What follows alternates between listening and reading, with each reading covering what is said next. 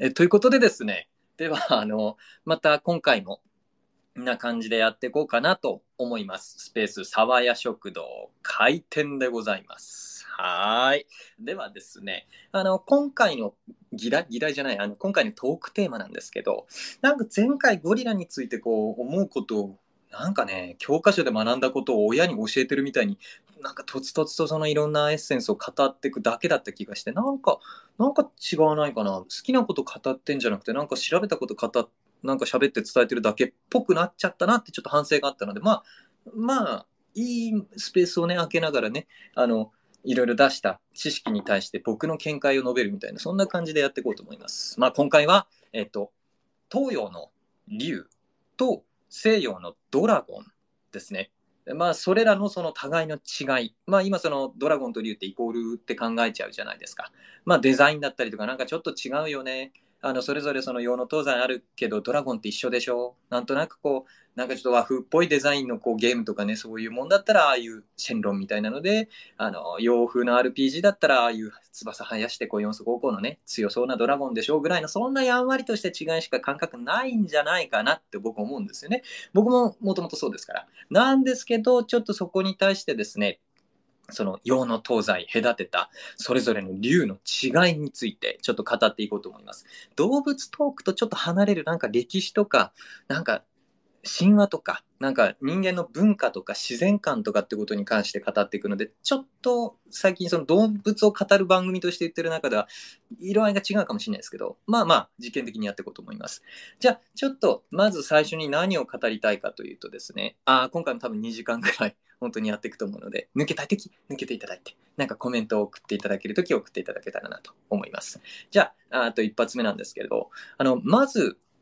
えっ、と、東洋の竜についてちょっと紹介をさせていただこうと思います。もうすでにお詳しい方だったりとかね、自分で研究して、竜って有名なモチーフですから、そりゃ、ね、あと信仰対象だったりとかもするから、こういろいろ調べられて詳しい方いると思うんですけど、まあちょっと、あの、なんでしょう。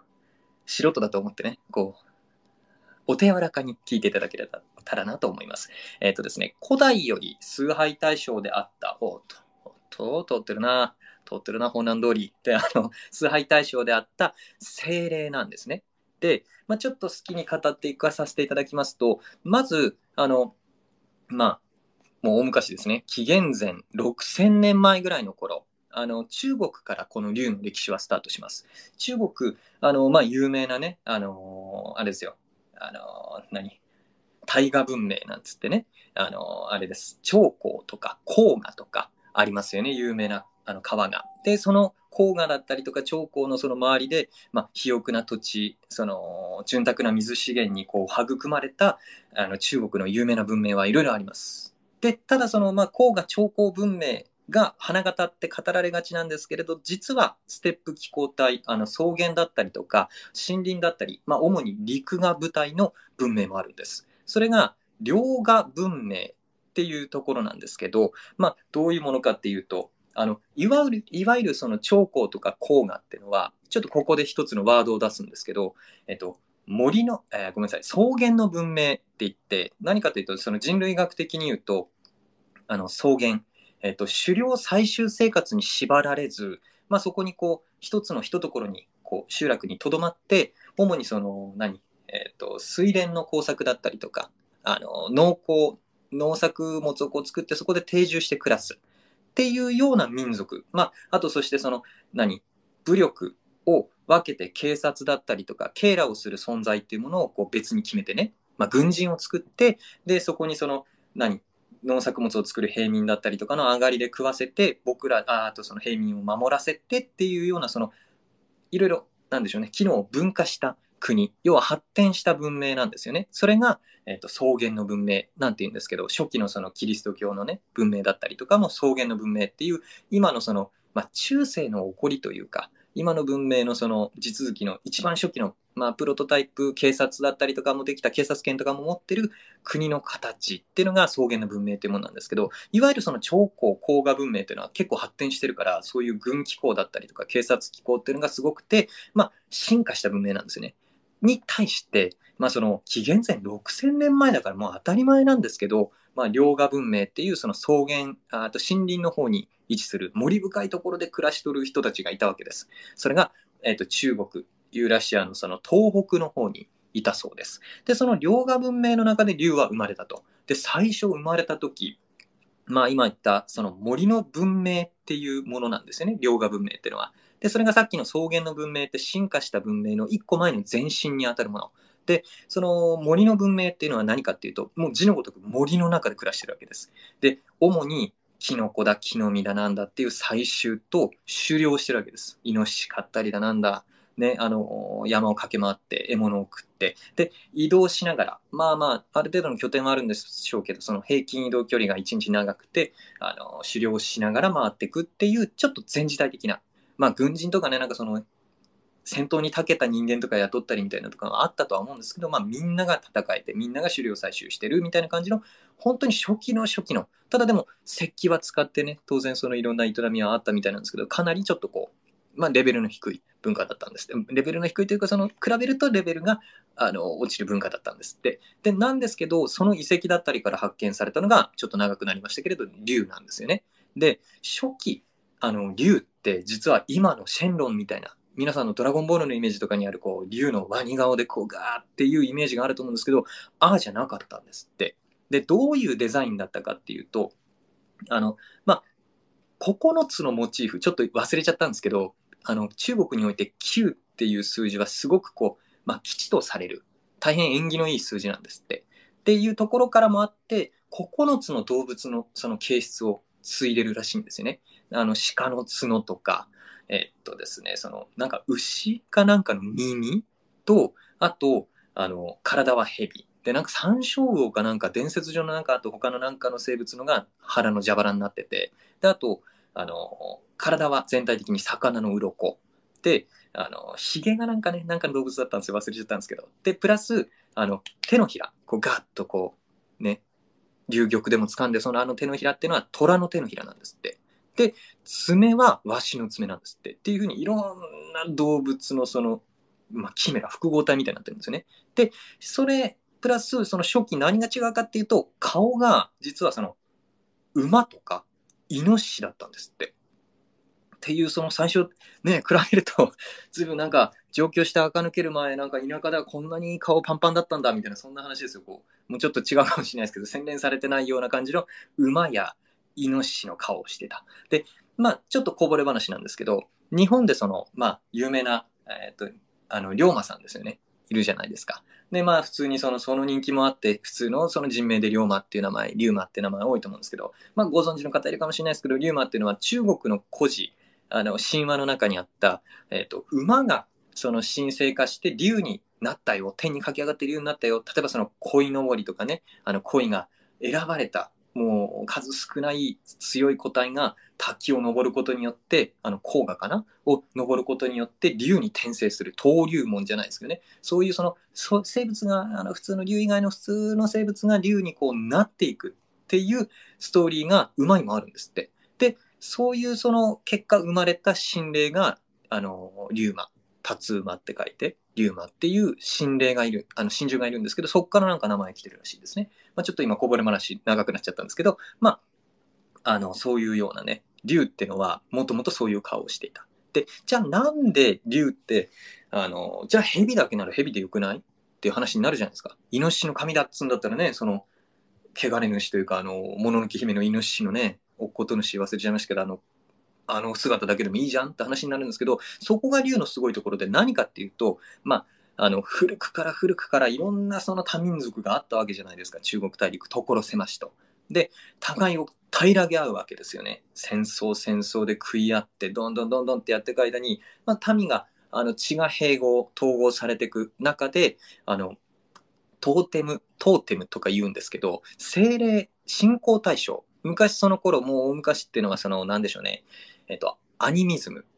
て言って、その自然崇拝が、まあ、当然だったわけですよね。いろんな部族。あの、いろんな火とか、自然に対して魂とか命アニメーション。アニメーションの語源、アニマって命って意味。で、それの、あの、命をいろんな現象に見るっていう自然崇拝、アニミズムっつうのがあるわけで、結構ね、その歴史の教科書だったりとかいろんなんで見たと思うんですけどね、アニミズムっていうもので自然崇拝をしてた。だからもう、僕らみたいなね、あとアイヌの文化だったりとかもそうですけど、火が神様になったりとか、雨が神様、海が神様、いろんなものに神様を見出すっていう自然崇拝の形で、それぞれのその文あと部族が自分たちの精霊を持ってたんですね。まあ、例えば、まあ、そのイノシシだったりね、例えば虎だったりとかっていう自分たちの神を持ってたっていうのが、併合し合う中で、どんどん合わさってったんですって、自然崇拝のその、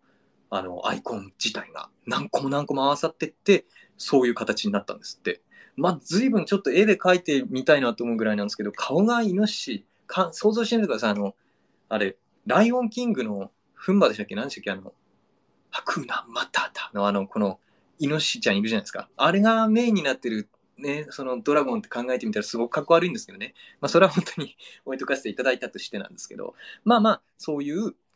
感じで初期の竜は生まれました。で、ただ、その頃の竜っていうのは、まあ、その自然信仰のその身近な八百万の神様が集まって集合した結果の複合体のトーテム。全然まだまだ超越的じゃないんですよ。言ってしまえば自然の精霊です。あの、天から見下ろす神様とか、それの使いになるのはまだ先の話です。本来竜っていうのは、天帝、天の帝、天帝っていう中国の主神、中国で信じられてる主神の使いなんですって。で、なんかその、何？天武竜なんたらみたいな、なんかその、ね、ジャンプ漫画とかのなんかこう四天王みたいな感じの名前が天部、天、天なんたら竜八部衆みたいななんか仏教とかで語られるこう、八体の竜がいるみたいなそういうのがあったりとかする、まあ天の使いなんですよ。まあ言ってしまえばその西洋のキリスト教でいうところの天使みたいな考えなんですよね。ドラゴンっていうのは本、あの竜っていうのは本当は。で、まあでもそういうその超越的な天帝の使いのいわば天使みたいな心霊にはまだなってないですって、この段階では。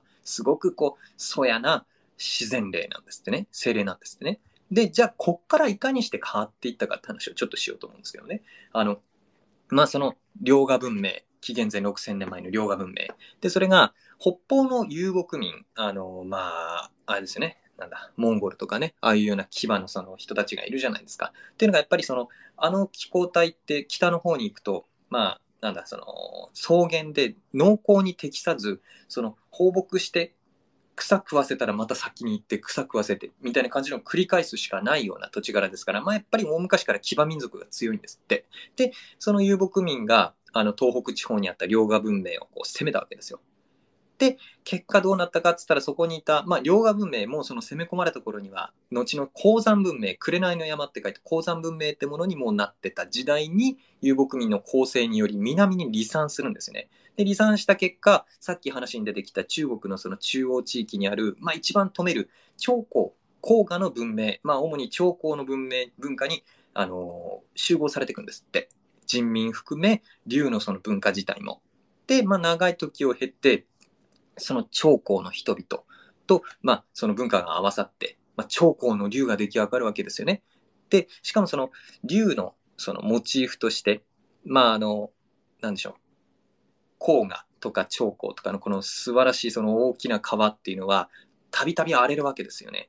で、豪雨によって全てを洗い流していって、恐ろしい怒らせたら危ない、竜の激鱗に触れるなんて言いますけど、まあそういうようなそあの一面を見せるわけですね。荒れ狂うわけです、たまに。で、かつ、それでありながら、荒れ狂った結果、その水害のおかげで、その上流にあった肥沃の大地の、あの肥沃な大地っていう、あ肥沃な土って言われるようなチェルノーゼムとか、いいその栄養分を含んだ土を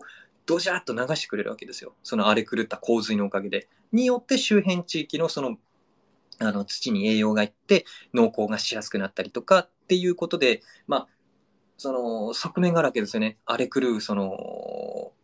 荒れる神の側面と人々を癒して養うっていうその北条を司る一面っていうのでで元来その竜っていうのは水の精霊と考えられててこう清らかな川、清水、あとその、なんでしょうね、いろんなものを清める力を持ってるっていう、本当に神聖な生き物って考えられてて、まあそういったところから、その、さっきの長江、黄河のその、もうダイナミックな大河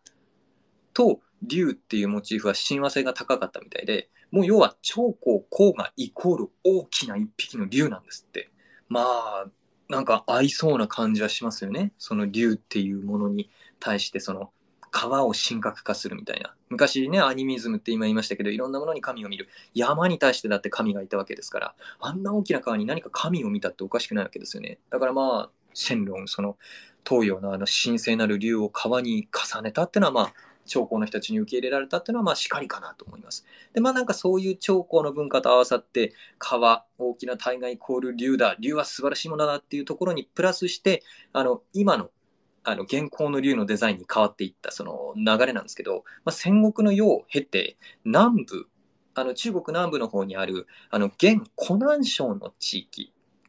にそこにこうあった蛇信仰っていうのがありまして、まあ、主にもうままさに蛇を信仰するんですよ。そのいろんなその自然の生物の複合体のトーテムだった初期の竜顔がねイノシシ馬の竜じゃなくて南の方には蛇信仰が土着してました。まあ、なんでその蛇信仰かっていうところからちょっとまたか、あのね、話の順序ね、こう変えた方がいいかもしれないですけど、僕語りたいんですよね。その、なんで南の方でその蛇宗教が、蛇信仰が土着していったかっていうのが、さっきその、さらに北方の遊牧民はその気候帯的に農耕にこう適さないから遊牧ばっかやってましたよってことを言いました。で、そのちょっと下の方にあった東北にあったその両河文明っていうのは、まあ、あの、焼き畑をやってたわけですね。あの、水田とかのその、あの、稲作とかじゃなくて焼き畑で農業やってました。で、水資源っていうことで言うと、南よりちょっと悪かったんですってね。で、あの、対して、この今言った現湖南省地域の南部の蛇の信仰と集合したっていう、そこの南部地域っていうのは、あの、比較的水資源が豊富だったんですって。で、水資源がその豊富だからどうなったかって言ったら、まあ、その、あれなんですよね。水資源が豊富だったからどうなったかっていうことで言うと、あの、さっき北の方になると焼き畑が盛んだったって言いましたけど、南の方は、あの、稲作が盛んだったんですって。で、その稲作イコール、あの、何が重要かっていうと、皆さんお分かりかもしれません。あの、水が重要なんですよね。で、水がちょっとでもよどんでたりとか、水のその循環が促されなかったりとか、水が腐ったりとかっていうので稲作は本当にダメになるわけじゃないですか。もうその収穫にもう直結するわけです。っていうところから、なんとか水をこうよどみなく雨で流してくれ、その循環をして清い清水をこう繰り返させてくれよ、営みに対して祈りを馳せるわけです。で、その結果生まれたのが蛇信仰なんですよ。じゃあなんで蛇をね、信仰するのって話なんですけど、蛇っていうのはその再生の象徴なんですって。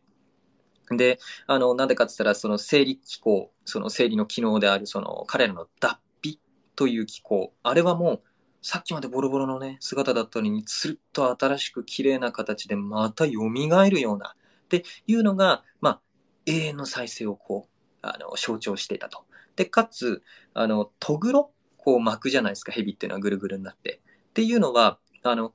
何でしょう、ぐるぐるって回るその姿っていうのは、また永遠の循環、円環ってことを意味するからっていうので好まれてたと。で、かつ、あの、さらに南のそのインドだったりとかの世界ありますよね。あちらの方から、その原始仏教の中でその育て、育まれたナーガっていう、あっちにはいるコブラってでかいね、蛇がいるじゃないですか。コブラから、コブラを神格化したナーガっていうものが、まあ、あっちはあっちで邪神として、蛇の神として崇められてたんですね。で、その仏教から上がってきた邪神のエッセンスと、あの、水を大切にして現地の蛇大切にするっていう感覚が合わさって、その当時のその蛇信仰っていうのが、だから要は、その、ここからね、ジョグレス進化をしていくわけです。ドラゴンボールでいうところにフュージョンをしていくわけなんですよね。何かというと、今この出てきた蛇のね、南部の蛇信仰と、東北からやってきた顔、まだ顔イノシシの頃です。まだ垢抜けてない頃の初期のドラゴン、あの竜が、ちょっとこれからジョグレスするんですよ。フュージョンしていくんです。で、まあ、南の方のね、その、何？そのさっき言った、まだどこに、どこにでもありふれた男なんですよ。まだその初期、ね、初期の竜っていうのは。まだ神聖じゃないの。その精霊なの、あくまで。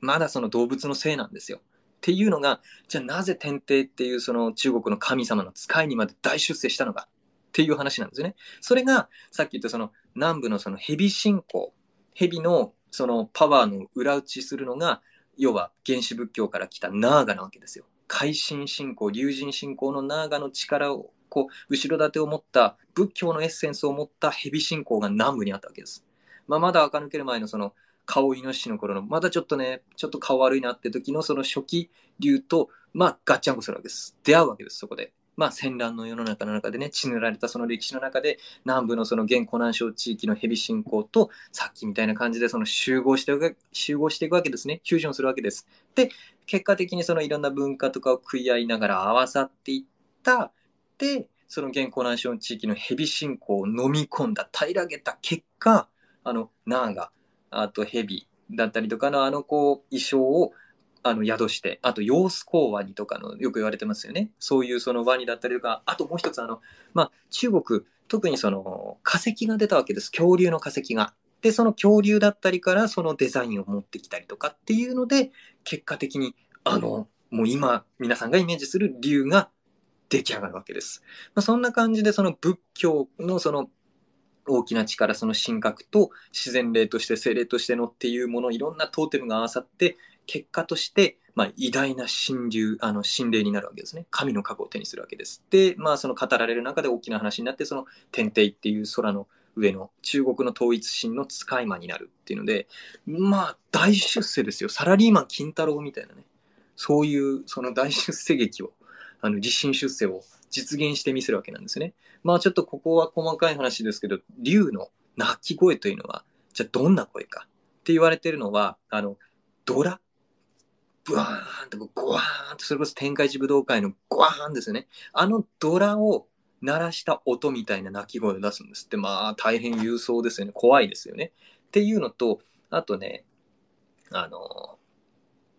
あともう一個なんですけど、まあ、そんな感じでこう生まれつつ、もう一つ、そのちょっと面白かったのが、まあ、いろいろその、いろんな文化を併合していった結果生まれたのが今の竜の形なわけですよね。で、その竜の形が作られてから、もうやっぱり漢民族だったりとかいろんなものを平定して飲み込みまくって大戦乱が起こってキングダムの世界とかもね三国志の世界とかもあって結局まあ漢民族で併合されてっていうところで今ちょっとまだ加工を残す部分というのがまああるようでしてあの面白い話だなと思ったのがさらにこう南西部の方さらに果ての果て中国の果ての果ての雲南省、湖南省よりもっと西南の方に位置する雲南省のある、まあ、でかい寺院、あの、3つの3本のね、でっかい塔が立ってるんですって。で、その頂上に、あの、置かれてる、その鳳凰の像があるんですけど、なんだかね、普通その、まあ、ちょっと口述する話になるんですけど、これ順序間違えたかな。まあ、なんかその、寺院のね、その頂上のところに、鳳凰がその神聖なる竜を踏みつけにする像があったりするんですよ。で、そのなんか学者さんたちが言ってるのは、実はそれって、その迫り来る漢民族、中央、その中華大陸中央の方でこう流星を誇る、もうね、僕らの世界で言ったら、平家ね、平家にあらずんば、人にあらずじゃないですけど、そういって流星を誇るその中央の竜を崇拝している文明が襲ってきたと。で、飲み込まれてしまったけれども、レジスタンスの意識がそういうその芸能というかね、その彫刻に出てたんじゃないかっていう説があったりするみたいですね。まあね、平らげ平定される側っていうのはいつでも辛いもんですからね。まあ、そういうようなこぼれ話もあります。で、ちょっと今僕言いました、その、竜イコール権力だと。あの、漢民族だと言ったんですけど、まあ、竜っていうのは、あの、まさにその通りで、まあ、現代でちょっとこう言われてる話で言うと、まあ、さっきその、竜イコール水の神様だと。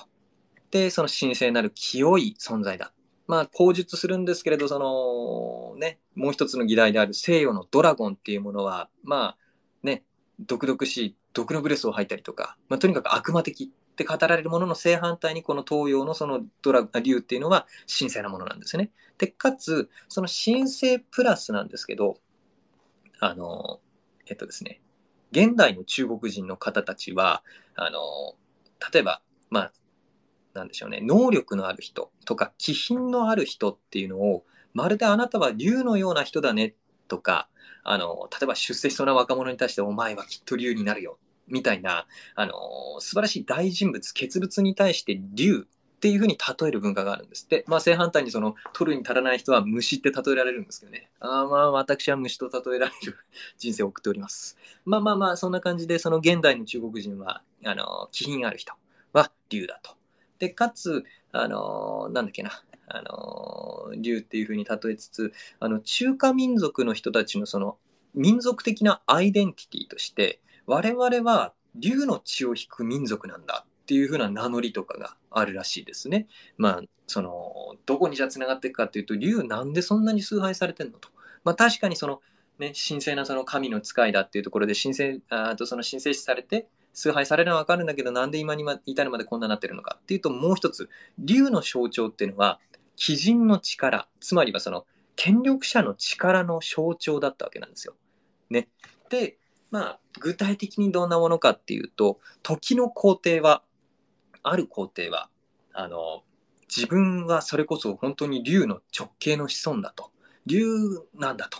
竜の体も持つみたいなぐらいな。本当にちょっと中二病みたいな話なんですけどね。自分が権力を持ち、これまでのち、ここまでの力を持ってお前らを滑るのは俺が竜だからと。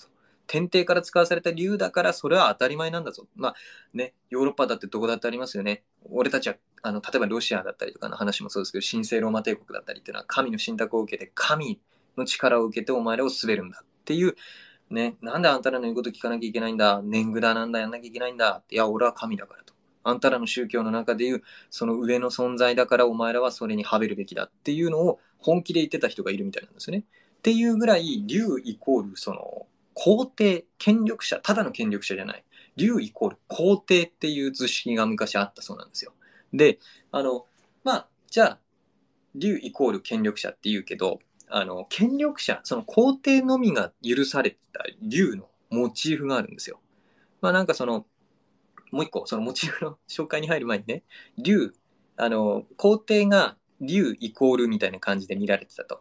で、あの、じゃあ、例えばその、皇帝のご尊顔っていうのを、竜眼って言ったりして、竜の顔って書いて、で、あの、ものに、公式の文章に書いたり、もうただの顔じゃないんですよ。ご尊顔とか、お顔とかじゃなくて、竜眼、竜相とか、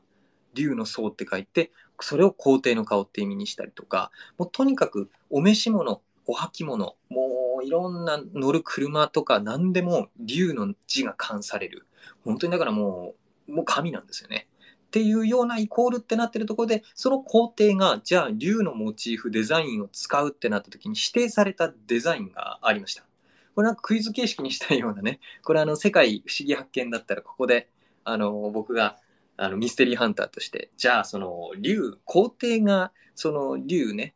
あの、モチーフを使う場合にはどのような衣装が含まれていたでしょうかスタジオの皆さんお答えください。ダダダってやってたと思うんですよね。まあまあ、ちょっとあの、僕は草野仁さんのモノマネうまかったらここでやってるんですけど、えまあね、こんな感じで、あのーこれコメントで やるのはおかしいよね。今コメント送ってくださってたのちょっと今見た。後でちょっとお話をさせていただきます。まあまあそんな感じでね、今何の間だっていう話なんですけど、まあ、あの、皇帝が竜を扱うときどうなるかっていうと、あの、まず金色なんですよ。金色なんですね。皇帝が扱う竜の体色っていうのは。もう決して緑とか黒じゃダメなんですよね。金色。きらびやかな。で、あの、プラスして、爪の数が違うんですよね。で、あのさっき言ったワシの爪。虎の手のひらにワシの爪がついてるんですけど、その爪っていうのが、あの、5本指が皇帝の竜なんですよね。で、あの、5本指の竜のその造形を、例えば他の平民だったりとか、まあとにかく皇帝以外の人間が無許可、無許可というか許可を出すことなんてありません。そういうその全く皇帝でも関係のない皇帝あ皇帝じゃない人間が5本指の金色の竜を使うってなったら、もう罰されたわけですよね。それぐらい厳しかった。で、そのどれくらい厳しいのって話で言うと、まあ、中国よくあるありますよね。昔の故事だったりである、一族老頭を皆殺しにしたってやつが、その竜のモチーフ、現、あの、それを使っただけで、みんな殺されちゃったっていう話があるそうなんですよね。もうなんかもう今の著作権問題が甘く感じるぐらいの一族みんな引っ取られて殺されてしまったそうです。ちなみにあの上級の家臣とか、国の国政にまつわる上級の家臣だったりとかっていうのは、あの、爪が4本。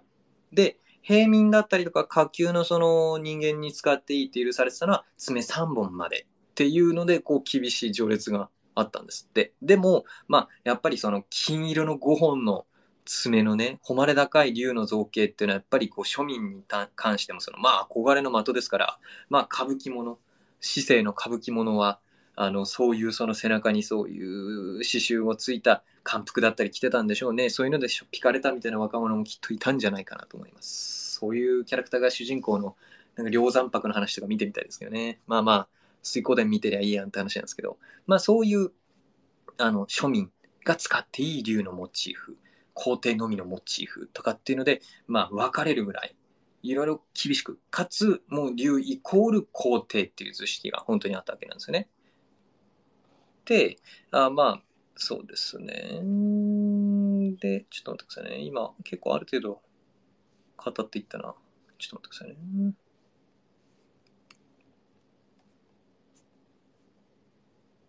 ちょっとじゃあ、あの、コメントをいただいてるので、コメント一瞬ちょっとお話しさせていただきますね。ありがとうございます。えっ、ー、と、いただいたコメント。あ、ゴンザレスの厚草さんありがとうございます。あの、竜のお話楽しみ、お時間の人はぜひ聞きに来てくださいって、こうちょっとこういうふうに引用リツイートしていただいたり、もし皆さんもよかったら、あの、気が進まれましたら、あと僕のこのコンテンツ自体がもうちょっと成長するに継続力ないで頑張ります。なんか認めてくださったタイミングでいいので、なんか、あのー、ね、あれ、リツイートしていただいたらなと思います。で、また、夏草さんなんですけど、竜の元のお話でキメラとありましたが、中国のキメラで有名なのはキリンですね。キリンは顔が竜だから、竜よりも後にキリンが生まれたんですね。こうやっていろんなものやことが物語としてつながるんですね。勉強になります。ああ、いい、いいコメントですね。そう、キリンもそうね、竜が関係して、また高貴なその、あれですよね、あの、死生獣あるじゃないですか。その、ね、西の、あの、白虎、東の清流、北の玄武、南の朱雀っていう、この死生獣、陰陽五行の中のそのそれぞれ、あの、関門を守る死生獣があって、その真ん中にキリンとか、王竜だったりとかがいるっていう話がありますけど、やっぱり中国文化の中心にあるまた高貴なる真珠、麒麟、これについても語るべきでございましてね、本当に素晴らしいコメントでございます。ゆきちゃん、ゆきちゃんありがとうね。ゆきちゃん、おいたんはラジオみたいに話すのも向いてると思うけど、ツイキャスとかインスタライブみたいにコメントを読みながらやる方が向いてるのかな？とも思ってる。いや、向いてたか？あの、インスタとか昔やってたんですけど、なんかちょっとどうなんだろうな。わかんない。なんか自分の色出せてたのかな？んか不安に思って今回こういう一人で壁投げみたいな感じの一人配信をやるようにしました。なんかこういうちょっとものを調べて皆さんに語っていくっていうスタイルのやつと、なんかね、ポッドキャストだったりとかだとこう、こういうちゃんとものを調べて語るとか、なんかテーマがちゃんと決まってて、あの、雑学を提供するみたいな感じのスタイルの方がやっぱ好まれるらしいんですってね。まあ、あと、別に、ポッドキャストじゃなくても、まあ、なんであってもね、僕、そんなに全く知名度ないので、あの、こんなやつの思ってることいきなり話されたって、まあ、仕方ないと思うので、主題があった方が聞きやすいかなっつうのもあって、まあ、こういうがっつり主題を調べ込んで、あの、トークしてるわけなんですけど、そのうちまたちょっと、あの、本当にくだらない、本当にくだらない話を本当はしたいんですよ。もうなんか、ね、例えばで言うと、一例で言うと僕は本当に乳首がなんか立ちやすい人間でね、最低なこと言ってますよ。あの、夏場とか、T シャツ1枚でラフに外に出られないんですよ。なぜならば乳首が貫通するから。そういう切ない話とか、その、じゃあどうやって、どうやってその対策を取ってるか。私はあの、ちょっと厚手のやつにするとか、インナーをちゃんと着るとか。でもダメ。エアリズムじゃ貫通する。貫通するんですよ。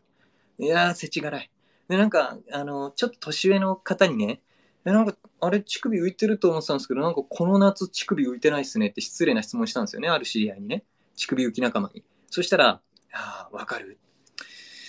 あの、ニップレスつけてんだよって言われて、ええー、なんちゅう。しかもニップレスがあの、あれ、絆創膏、バンドエイドをつけて、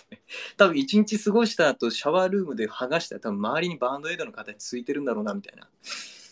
ちょっと乳首貫通勢としてはディストピアかと思って僕はなんか涙を流しそうになりましたね。まあそういうくだらない話をちょっとしていく配信も、そのうちさせていただきます。またインスタライブみたいな感じでね、やっていこうと思います。あ、ゆきちゃん、そんな話すんな。気、笑いすぎてやばいわ。なんなら見てみたいわ。まあなんかそんな感じでですね、あの、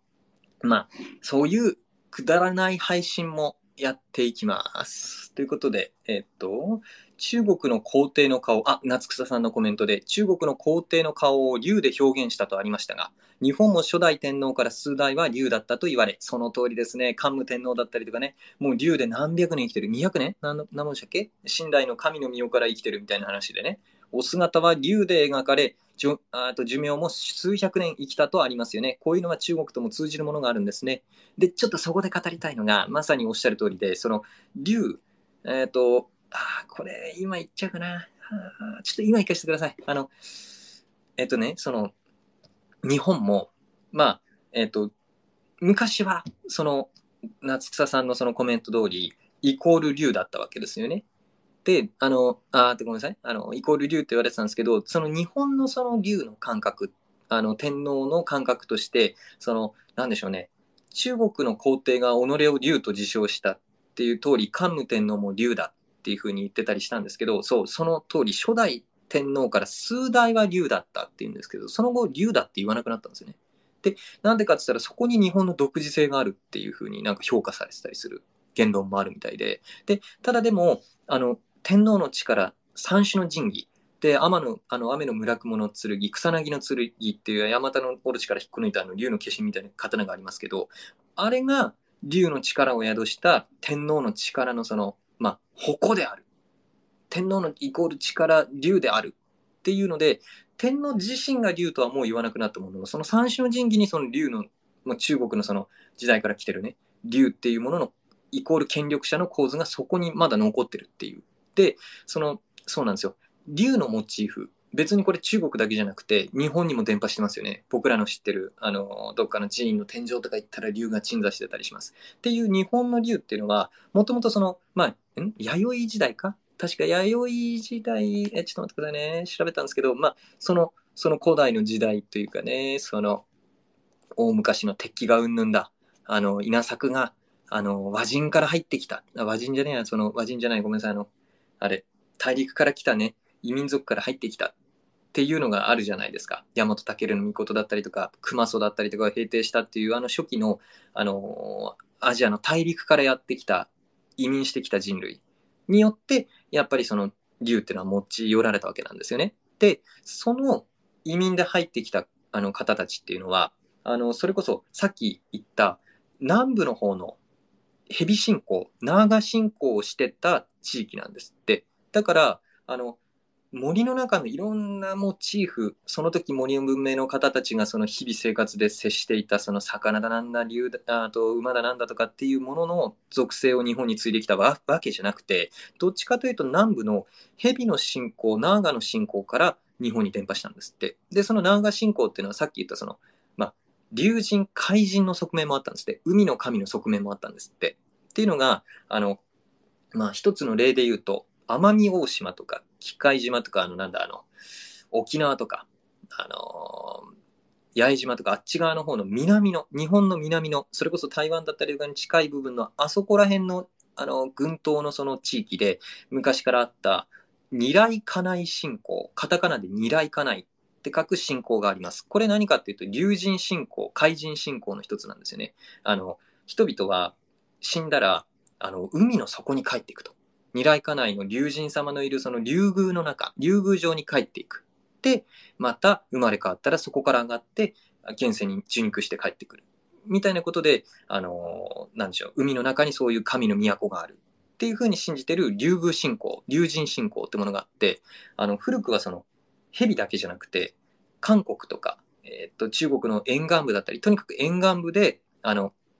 あれなんですよね。クジラ？芸神、クジラの神って書いて、芸神を祀ったりとかして、それらはまさにその竜神だと。あの、海底のその都から来る神様だっていうふうので、竜神信仰っていうのは、まあ、愛されてたわけなんですよね。っていうエッセンスを多分に含んだ中華の民族の人たちが日本に流れ流れて渡ってきたわけですよね。で、それで、まあ、この日本民族の礎をこう作っていくわけなんですけど、そこに、まあ、さっき言ったナーガ信仰、原始仏教から来た、そういうエッセンス、水の神様、海の神様っていうのが日本では土着していった。で、日本、特に水資源が豊富ですから、さっきナーガ、蛇信仰っていうのは、その、あれ、あの、稲作、水田を作ってやるっていう人たちに、水の高級的なその恵みを得られるようにってことで信仰が育まれたっていう背景があるので、特にその日本も同じじゃないですか。水資源豊富で稲作やってっていう水を大事にする概念があるからってのもあって、その竜っていうものが受け入れられたらしいですね。で、ただでも日本の竜っていうのは、中国はこのもういろんなところに竜の文化がもう発展していって、竜ったらこういうイメージだよね。古典で語られる何千年前から言ってるその古典の竜のイメージっていうのはさっき言ったようないろんなその虎の手のひら、ワシの爪とかそのいろんな、あの、ディティールがもう把握されてるんですよ。なんですけど、日本のそのシェンロン竜って言った時に、まあ本当に何世紀もの間、イメージが定まらなかったんですって。まあありますよね、その日本のその、何浮世絵だったりの中で、虎です、ライオンですって言った時になんか変な、不細工な猫ちゃんみたいな絵描くってなったじゃないですか。とか、ね、なんだ？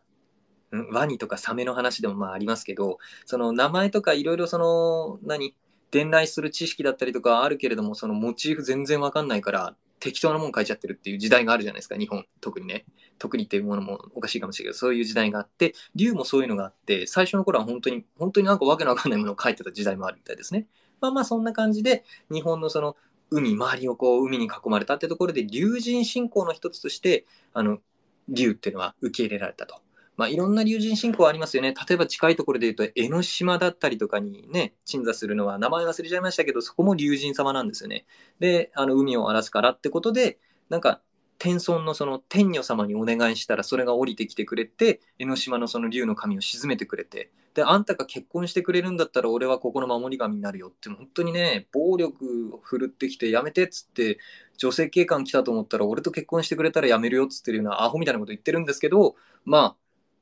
結婚して、そこの、その江ノ島は平定されてね、あのー、竜の加護を得られたみたいな、そんな昔話、その神話があることもあったりで、とにかく日本も、あの、ところどころに竜神信仰、竜宮の信仰がありますね。っていうので、まあ中国から来た、あの、神様っていうもの、竜神っていうものと、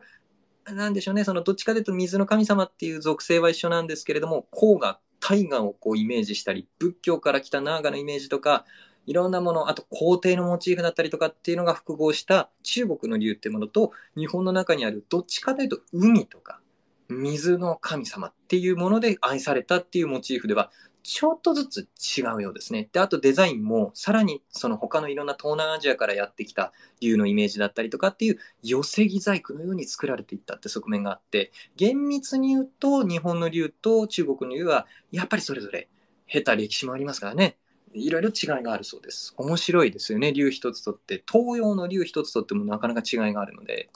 まあちょっと語りたかったところがそこですね。で、竜神信仰、竜宮信仰ってものもね、本当に面白いですよね。なんか、うん、ちょっとここも今度語りたいなと思うんですけど、あの、せっかくいただいてるコメントなので、もったいない。本当にいただけるなんてめちゃくちゃありがたいことなので、まだもうちょっとコメントさせていただきます。ちょっと一瞬水を飲みます。あ、あ、ゆうたんさんありがとうございます。あの、ゆうたんさん来ていただいたのもそうなんですけど、ゆうたんさんのお友達のシルビアさん、本当に2、3年前ぐらい出世払いでっつって、あの、お酒をお二人におごっていただいた後、出世してない僕です。本当に、本当に申し訳ない。あの、出世します。しっかり出世するんで、よろしくお願いします。で、あのね、ご来場いただきありがとうございます。あとあの、グリーンガーデンさん。あの、私、三浦大地さん大好きでございまして、そのファンの同行の師ということで、そこのつながりで来ていただいてありがとうございます。ね、あの、もしよかったらコメントだったりとか、こう長く聞いていただけたらなと思います。で、あの、ゆうたんさんのそのね、コメントなんですけど、さすが沢谷氏、話し方がうまいです。内容は難しいけど、ためになります。っていうね、いい、いいコメントでございます。話し方うまいって褒めていただけるだけで本当にありがたいです。え、うんと、あ、ゆきちゃん。さっきの、あの、ゆきちゃんからの、黄色いアイコンのゆきちゃんからのコメント。ツイキャスとスペース交互にしてみれば。そうですよね。ツイキャスでもね、なんか、僕も、なんかそのタレントというかこういうことやってもう10年ぐらいになるんですけど、最初の頃そのなんか中国、中華から出てきた、なんか、それこそ17ライブとか、なんかいろんなそのライブ配信アプリの初期に、とりあえず番組の頭数を増やしたいっていうのと、やってる人口の頭数増やしたいってことで、お金やるから、やれよって言われて、やったんですよ。で、その時、本当に、ちょっと本当にこう心霊スポットで一人キャンプしたりとかね、もう5年前、6年前ぐらいですけどね、そんな頃ちょっとやってた頃とかもあるんですけど、その時からね、なんかちょっとセンセーショナルなそういう危ないネタがないと同時接続とか全然なくて、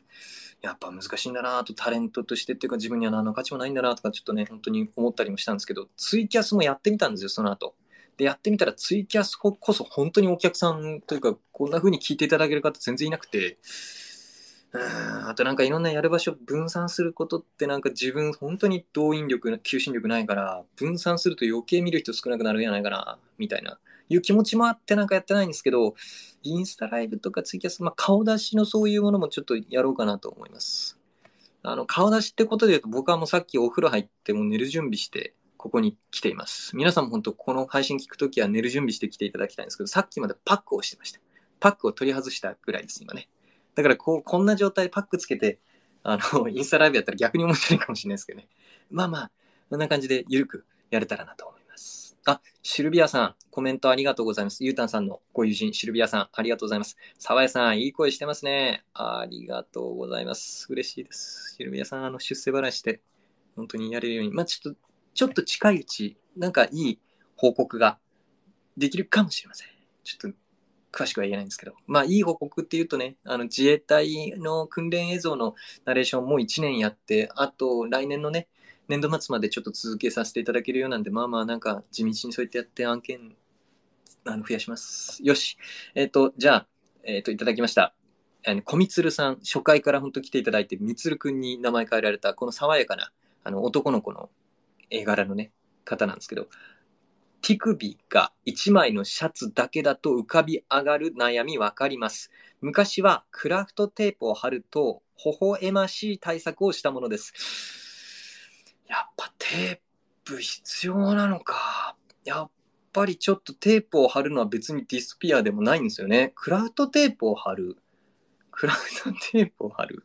なんかそんなこと言って今乳首をさせるちょっと乳首が立ってまいりましたね。その何の話をしとるんだということなんですけど、やっぱりちょっとその薄いシャツだけで夏場ね、出歩くと乳首浮き上がって恥ずかしい思いする男たちはいっぱいいるわけですよね。やっぱ僕だけの悩みじゃないんですよね。筋トレすればするほど乳首が浮き上がるのなんか、なんか、なんか前世で悪いことしたかなみたいな感じの 気持ちにはなったんですけど、まあ今そんな乳首も愛しています。そんな僕のね、大事な乳首ちゃんと思ってちょっとこう、過ごしてありますけれども。えー、やっぱテープも必要なのかな今のところはちょっと固めのオーバーサイズ T シャツ着てごまかしてます。あ、あ、ありがとうございます。たつさん来ていただいてありがとうございます。ありがとうございます。まさか来ていただけるとは。あ、こんな感じで頑張っております。ということでですね、あ、TikTok ライブだったりとかも伸びるかも。とか、あと、ね、自撮り載せよってね、あそういうことね。よし、ちょっと頑張っていこうかなと思います。じゃあ、ということで、こんな感じでまたコメントとか、あのトークテーマとか、これ語ってみろよとか、質問とかあったら、もしよろしければ、お寄せいただければ、ちょっとまとめてだだっと勝手に読み上げていきますので、よろしくお願いします。えー、っと、それではですね、じゃあちょっとまた、あの、元に戻していきますね。主軸でありました、今回のトークテーマであります、あの、東洋の竜と西洋のドラゴンの違いについてっていうところで、まあ、今、大方東洋の竜に関してはちょっと語っていきましたね。まあ、ちょっとここでそのなんだ、人類学の学者さんだったかな？なんだかのその方が言ってたその面白い言論でですね、あの、まあ、さっき、いろんな多民族がそれぞれの文あの文化、部族を食い合って、民族が、血が、文化が、いろんなものが合わさっていく。で、それっていうのはこの竜だけじゃなくて、まあ、例えば僕らの知ってる中華料理っていうのもいろんなもう部族というか、いろんな地域の料理がもういろいろ混ざり合ってできたのが中華、あの料理であって、で、その、まあ、なんでしょうね、竜の文明も中華のその歴史だったり、中華料理の歴史だったりとかも、とにかく貪欲に中華のパワーっていうのはもうそれぞれ食い合いながら飲み込み良いところをこう掴んでいって一つの形になすっていう、あの、トン竜、そのね、トン、あの上、その求める竜ということで、そういうもう象徴するものだと。中華のその考え、文化の体現者がまさに竜の姿だと。ね、さっき言った虎の手のひらは足の爪、あのー、ね、ワニだ、蛇の顔、で、魚の鱗、もういろんな形質を持っていろんなものをもう貪欲に飲み込んでいった姿っていうのがもう中華のシンボル、まさに中華のシンボルだって言われてるのがありますね。ちょっとその話も面白かった。中華料理も本当に思い返せばいろんなものがまあ合わさってってね、できたものですからね。まさに同じなんですよね。竜っていうものと。なんかそういう味わいを考えながらね、こう食べていただくとより楽しいものかなと思います。連綿と紡がれる中華の歴史を考えながら中華料理を食べる。ククドゥ買いましょう。うん、ということでですね、まあ、あの、今お話をさせていただいたのは、主にその中国、そのアジアの方の竜でございます。で、プラスさっきね、コメントを読み上げさせていただく前に、その日本の竜という文化についても語らさせていただきました。で、まあちょっと大方その南、あ、南じゃない、アジアの方の竜については語り尽くしたところがあります。あ、あともう一個、もう一個言いたいことあった。せっかく調べたことで言いたいことあった。あの、流脈って考え方があるじゃないですか。古来陰陽道だったりとかっていう風水のその疫学の中で語られた流脈。で、あの、ヨーロッパだったりとかにもレイラインっていう力の線を結ぶことによって、あの、国力を高める。権力者の力をもっと高めるぞっていうような道の引き方がありましたけれど、まあ、流脈っていうその地中をこう、ぐわっとものすごいこう気の力、大地の力が駆け巡ってるっていう考え方があって、で、まあ、あの、まあ、流脈を通った力の流れが流血っていう穴から吹き出す。で、そこに国家、あの、例えばその都を作ったりとかね、重要な要所を置くってことが重要だっていうふうに風水で考えられてて、で、それは日本にもその伝わってね、例えばその、教場、あの、変、遷とするだったりとか、それこそその、また日本の話になりますけど、その、陰陽、陰陽書陰陽ありますよね。陰陽師たちの、その、ここちょっと今話に出すと思ってなかったんで、リサーチ不足だったんですけど、陰陽師たちの因があって、天文学、疫学、薬学、歴史、あと、もう詩歌、歌だったりとかっていう文化まで保存して発展させていくってことで、陰陽師たちは過去ね、そうやってその、まあ、学者先生をやってたわけですよね。いう、あの、本当に有力な知識階級として国がそれを保障してた。すごいですよね。昔の平安の時代に、ちゃんと今よりすごいですよ。今、研究者に対しての費用だったりとかね、研究費だったりとか、いろいろカットしまくって、実績上がんなかったら全然金やんないよってやって、日本の学術研究がどんどん衰退していってるわけですよね。っていう、なんか、もう大昔の平安京では、そういうそのね、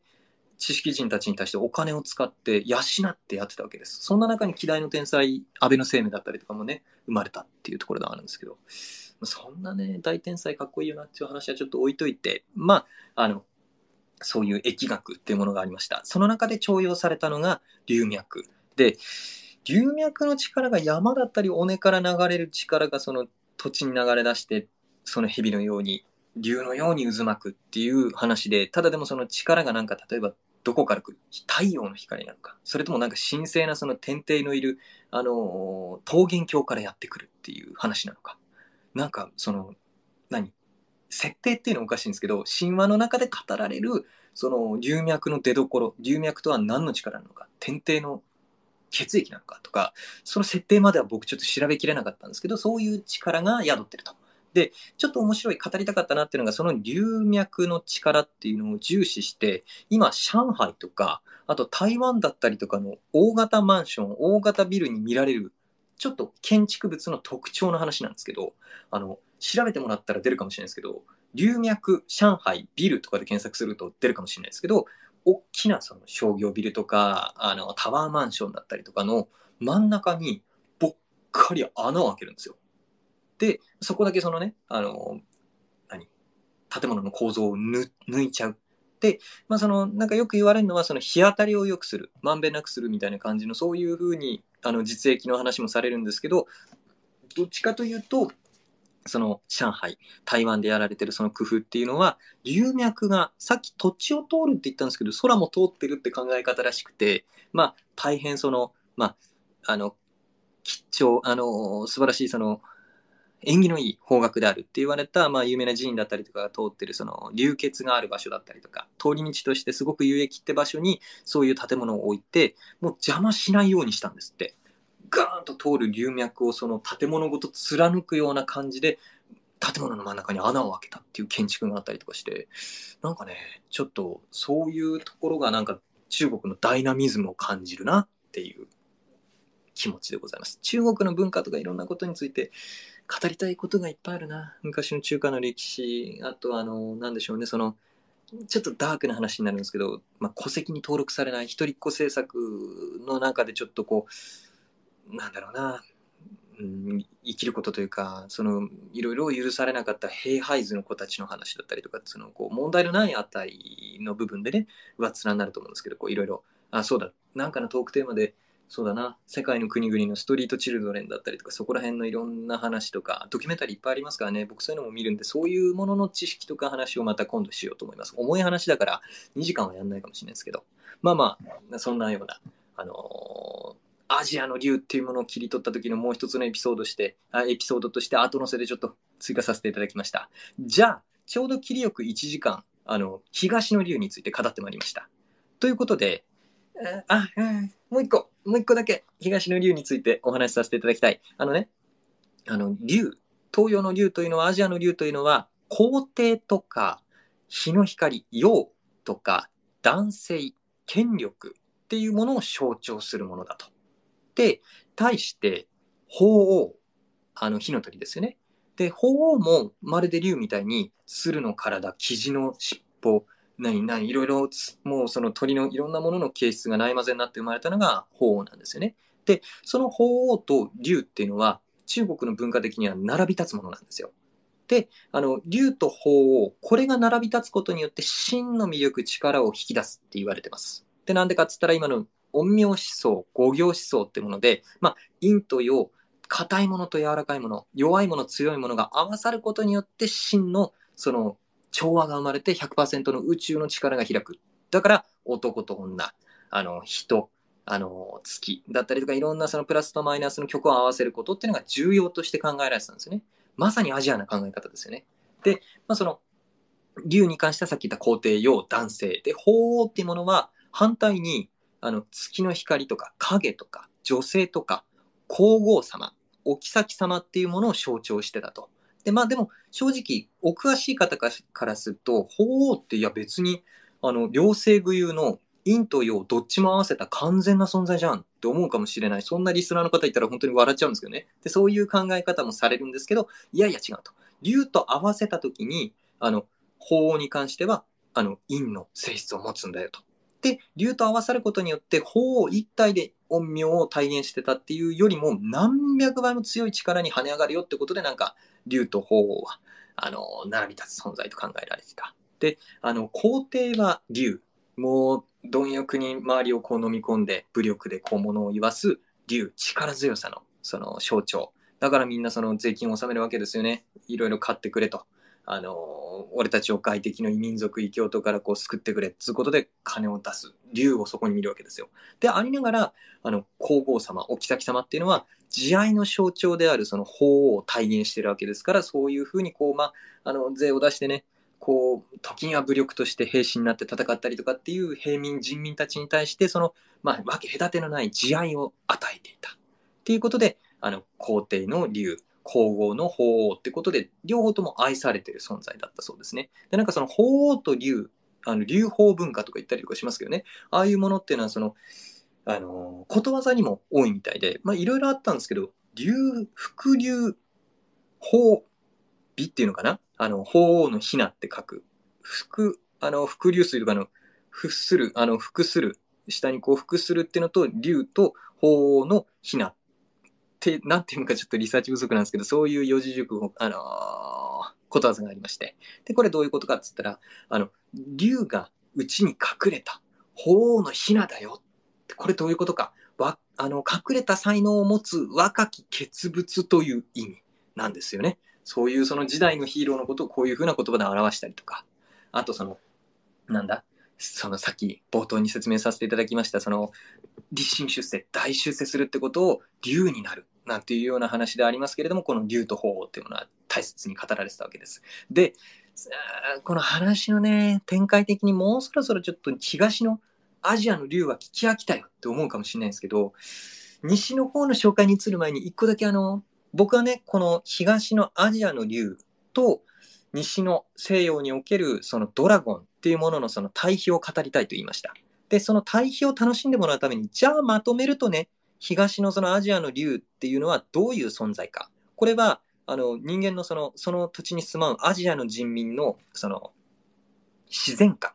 自然に対する価値観の表れだと言われてるそうなんですよ。まあ、もともとその、何？もともとからあったその猿の時代からあったその爬虫類に対するその原始的な恐怖だったりとかいろんな畏怖の表れってものもこう合わさってまあそこから始まりそんな原始的な恐怖から始まり、いろんな意味付けがなされて、肉付けがされて、あんなシェンロンが生まれたわけですよね。っていうあの存在っていうのは、さっきちょっと一瞬あのトークにも出てきた、あの、長江大河が荒れ狂い、水を土砂を流して、で、肥沃な土を時に、あの人の命と共に奪っていくんですけれども、そこに最後晴れた、その水が引いたところには、豊富なその栄養を持った土壌がそこに敷き詰められる。で、豊穣が約束される。っていうようなその生命の大きな営み、ダイナミズムがあったと。っていう自然っていうものは自分たちのその、なんだろうな、その制御できる、支配できるものじゃない。ひとたび暴れたらもう飲み込まれるがままだと。だからそれを、畏怖し、畏敬の念を持って、まあ、敬うわけですよね。で、崇めて、で、かつそのモチーフに対して愛着も持ちつつ、まあ、その偉大なる川の濁流だったりとか大いなる力ってものとその皇帝の持つ権力としての力を合わせたりとかっていうところで、まあ、とにかく自然というものはそのもう偉大な力を持った畏怖するべき存在だでまあそれをこうねじ曲げて活用するのではなくてそこに調和をしてあのー、ね昔あの現代文高校の現代文のその最初の1年生にやったやつで水の東西っていうね水に関しての東洋における考え方、西洋における考え方がこんなに違うんだよっていう評論文が掲載されてたんですよ。で、その話も通ずるんですけど、まあ、その、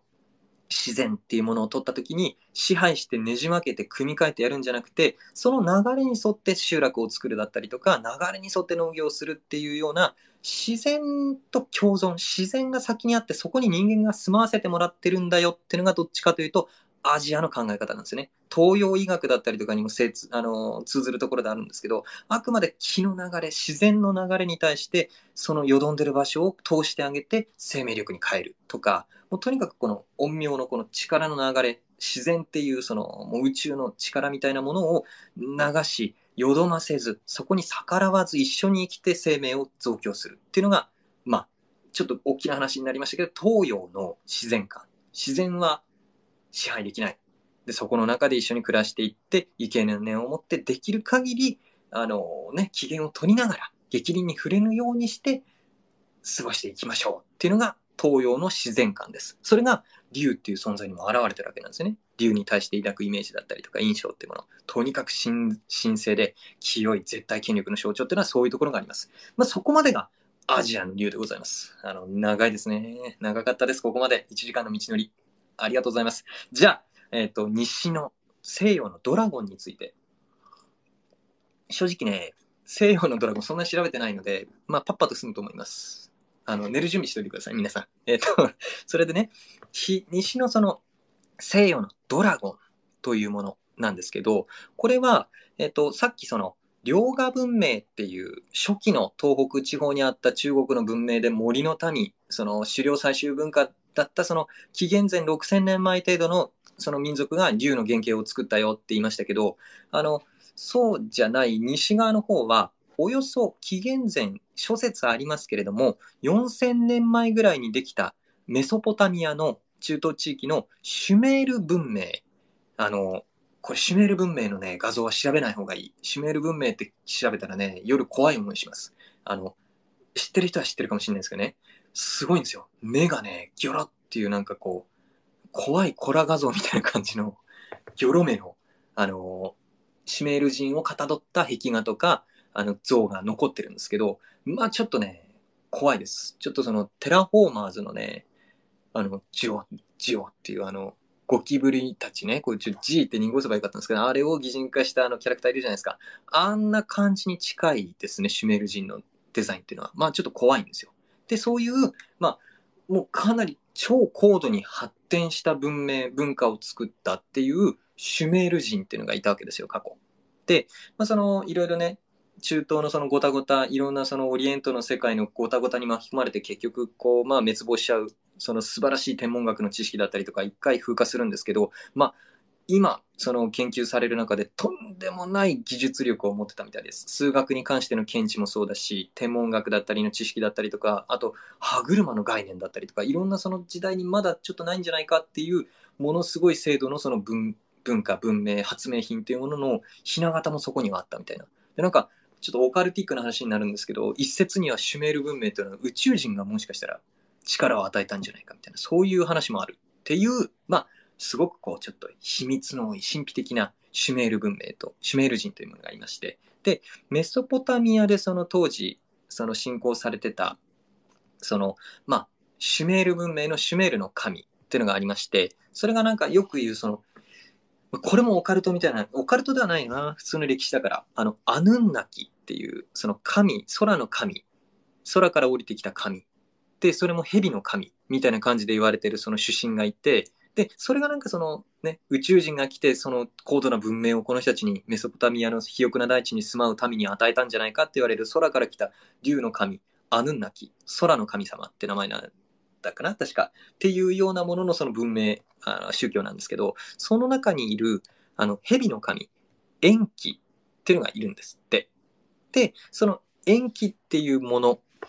ちょっとこれ聖書の話に関わってきて、よりなんか聞くのね、たるい話になるかもしれないんですけども、さらっていきますね。そのシュメール文明っていうメソポタミアの中で、その蛇の神様、延期っていうのがいましたと。で、まあ、その延期がじゃあどうやってドラゴンにつながるのよって話なんですけど、あの、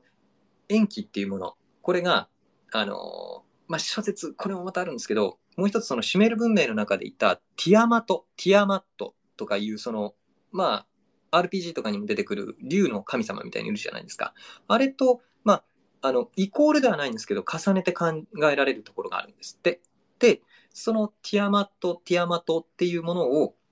まあ、そのシュメール文明の出身たちが、まあ、その、なんでしょう。離反を起こして暴挙に出るわけです、ティアマトが。で、その竜神の軍団に対して、まあ、その正規軍というか官軍の方である主神たちが、まあ、よくある神話で悪とね、その善の対立みたいなのを描くことありますけれど、そういうので、その神話の中で、そのティアマトを罰するっていう、あのー、なんでしょう、神話があるらしいんですね。っていうところから、あの、シュメル、メソポタミアのその文明、それがオリエントの混乱によって、あの、ついえたと思ったら、そのエッセンスっていうのはどこに行ったかっていうと、あの、原始のそのキリスト教の一つ前のそのユダヤ教、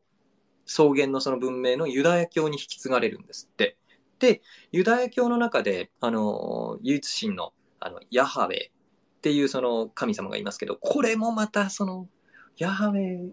のことをね、こう、本当に信仰してる、例えばある某宗教の方だったりとか聞いてたら本当に怒っちゃうかもしれないんですけど、まあ小説ある内容ですけど、あの、ヤハウェが、ホテムっていう名前の神様、それも蛇の神様なんですよ。実はそのティアマトから来たって言われてるんですよね。そのシュメールのその部分からこう受けたエッセンスがユダヤ教の中でそのヤハウェ、主神がその倒す最初の敵であるホテムっていう竜の神様。あの悪神、竜の悪神に引き継がれたって言われて、で、まあだからそのキリストの原始であるそのユダヤ教の中でホテムっていう神様がいて、それをその、あのヤハウェっていう主神がぶっ潰すことによって天地が生まれたっていう、本当にその、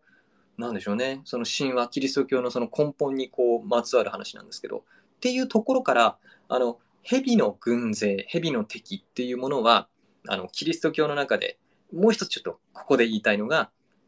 あの、知恵の実の下りあるじゃないですか。アダムとイブに対しての。イブに対してその蛇がそそのかして、あの、知恵の実を与えて、それを食したことによって、恥ずかしさを覚えたと。羞恥心を覚えて、で、あのね、こう、股間だったりとか、こう、布、布じゃない、葉っぱで隠して、で、嘘を覚えたりとかして、結局楽園を追放されたって有名な一節がありますけど、あの、そこにもつながるんですって。原始のその、原始というかその、プロトタイプ、アーキタイプだったそのユダヤ教から、そのキリスト教に引き継がれてって言って、その中で語られたその、知恵の実、その知恵の果実っていうところ、それをこう、渡してそそのかしたのは、実はシュメール文明の中の蛇の神、延期なんじゃないか。で、かつ、イコールあの、有名なルシファーっているじゃないですか。明星の神というか悪魔ですよね。知識の神。あの人間にその知識、示唆を与えるっていうルシファーっていう有名な神様がいますけど、いや、これも諸説ありすぎて、ちょっと語るにははばかられるんですけど、ルシファーイコールサタンっていう構図も成り立つんですって。ルシファーが打点して、そのね、あの、地下、地獄に落ちて、で、サタンになって、で、サタンが人間をこうそそのかした蛇の正体なんじゃないか。だからイコールルシファーイコール蛇なんじゃないか。ルシファーイコール延期なんじゃないか。あの、シュメール文明だったりとか、とにかくそのキリスト教っていうのは、あの、それこそ中国じゃないですけど、いろんなその文明をこう、飲み込んでいきましたよね。で、飲み込んでいった時、あの、中国、さっきのアジアの中の神様っていうのは、まあ、いろんな自然の神様がいていいわけですよ。日本でもそうじゃないですか。仏教の中で語られたあの仏神様もいれば、あの土着していたそれぞれの場所にある神様が、例えばお稲荷さんになったりとか、水神になったりとか、あのいろんな形で神様、仏様に集合して、神仏集合の結果、土着のその神様、自然精霊っていうものが、あの何、仏としてのあの格を得るってことがあります。で、でもそれってそのなんか、悪魔として語られるものもあったかもしれないですけど、それなりに神様として祀られるじゃないですか。なんですけど、キリスト教って、まあちょっとすごいなって、ちょ、ちょっとだけ引いちゃうなと思うのが、あの、唯一神、ヤハベとか、それにまつわる預言者であるその、キリストだったりとかっていう神聖なる存在が唯一の善だと。で、それ以外のその、併合していった諸文化の、そのそれぞれその、何？崇拝されてた神様っていうのは、日本とかアジアの感覚だったら、じゃあ、じゃあ併合したこの人も神様ねってやってあげますけど、もうすごいんですよ。もう合併した会社の社員はみんな平社員なんですよ。もうその役員とかなれないんですよ。俺、あっちからの合併で入ってきた出向組だから、ちょっとここにいても出世できねえな、やめようかなと思うようなキリスト教なんですよ。これ最低なことって、ちょっと笑い話としてセンスどうなのって話なんですけど、簡単に言うと、まあ、キリスト教に併合、組み入れられたら、神様でも天使でもなくて、悪魔になっちゃうんですよね。だから、さっきのその、ルシファーってものは実はそのシュメール文明の中での蛇の知恵の神、延期だったんじゃないかっていうものも、結果飲み込まれていった結果として、悪の神様ルシファーってものになっていったんじゃないか。で、他にもなんか、何、ベルゼブフとか、いろんな神様、あの、悪魔のね、あの、有名な奴らがいるじゃないですか。で、ああいったその者たちっていうものも、その当時その現地にあったいろんな宗教の中で、その崇拝されてた、あの、象徴を飲み込んだ結果、悪魔として。だからこれってリアルに考えると、じゃあ戦争しました、負けました、民族浄化っていうことでいろいろこう、もうとんでもない語るに及ばないそのことが起こりまして、で、結果としてその思想だったりの教育とか言語をこれでその指定するっていうことで、その人民を教育するっていうのはどんな戦争でもありますよね。今だって起こってます。っていうことですごい生々しい話なんだけれど、あなたたちが信じてる神は邪教だと。邪教で、我らのそのキリストのその過去で異教徒を救うって名目で俺たちは戦ったんだと。で、いいか教えてやると。この神のその聖教の言葉と、まあ、あんたらがもともと崇拝してた自然の神様っていうのは実はハエの王様なんだとか、っていうことを平気でちょっとやっていって、あ、俺たちの集落で信じてたその精霊っていうものは悪魔なんだっていうところでその解消させてた。まあ、かなりこう、ちょっとエゴイズムとその、何、サディスティックなやり口だなって。まずそのキリスト教だけじゃないですよ。いろいろ一神教、唯一神のその宗教ってものはそういうことやってたから、キリスト教だけじゃないんですけど、まあそういうような営みというかね、その残酷なその人類の営み闘争というものの中でこう語られたものはあったはずだろうと。まあ、そういう論文を読みまして、今ちょっとチロッと喋らさせていただきました。で、まあ、その土着していた神様をこう、じゃあ一緒の仲間だね、仏さんとして一緒にやっていこうね、じゃなくて、おー、あいつは悪魔だ。俺たちの神様が懲罰したんだっていうふうにどんどん飲み込んでいったと。で、結果として、だからその打点していった、そのルシファーの歴史だったりとかっていうものもなんかそういうイメージなんじゃないかと。で、これもなんか、あれなんですけど、その、自然観にもこのキリスト教の考え方が影響していくんですよ。ちょっとじゃあもう先に言っちゃうと、あの、まあ、あれだな、ドラゴンのそのディティールについてとかの話をしないで今すごいゴリゴリ根本いっちゃってるんですけど、まあ、その西側、ヨーロッパ側の方、ヨーロッパって一括りに僕言いましたけど、そのヨーロッパの感覚、自然観とかっていうものも、まあ、あっちも歴史長いですから、あの、変わっていってるんですってね。最初の頃はローマとかギリシア的な感じのあの先進的なそのね上下あ上水道を作ったりとか、まあ、いろんなその社会システム軍事とかいろんなものをこう税制だったりとかいろんなものを作っていってであのヨーロッパって一括りに今言いましたけどその頃の方がもっとこうなんでしょうね進展してた発展してた。だけれどもその中世の木に入ってゲルマンの大移動だったりとかねあのあれだそういうその事象が起こった結果蹂躙されてもう文明だったりとかのその寿命ってあるじゃないですか。ある一定まで行って国力が落ちて、その文化が、あの、何？要しま要するに、まあ、言い方だけど日本の今の文明の状態じゃないですけどこういろんな政治だったりとか利権だったりとかいろんなもののもう寿命があるわけですよね。でよどんだ沼川になってしまったら最終的に破局するっていうことがやっぱりどの歴史にもあってでそこのこの歪みをついたのがゲルマンの大移動だったりとかで、まあ、ローマギリシャは皆さんご存知の通りいろいろあるわけですよね。まあ自然災害でポンペイの噴火とかでっていうのはまあありますけどまあそういうふうに文明が死んでいって結果中世の初期になってあのあれです僕大好きなんですけどあの北欧の民族バイキングキリスト教だったりの強化をされてない戦って戦って食い尽くした者がバルハラに行って次のその神話の終局の時神々の戦に召集してもらえる。でその召集されるそのラグナロクっていう最終決戦の日までは神の館でもうずっと戦い。戦い終わって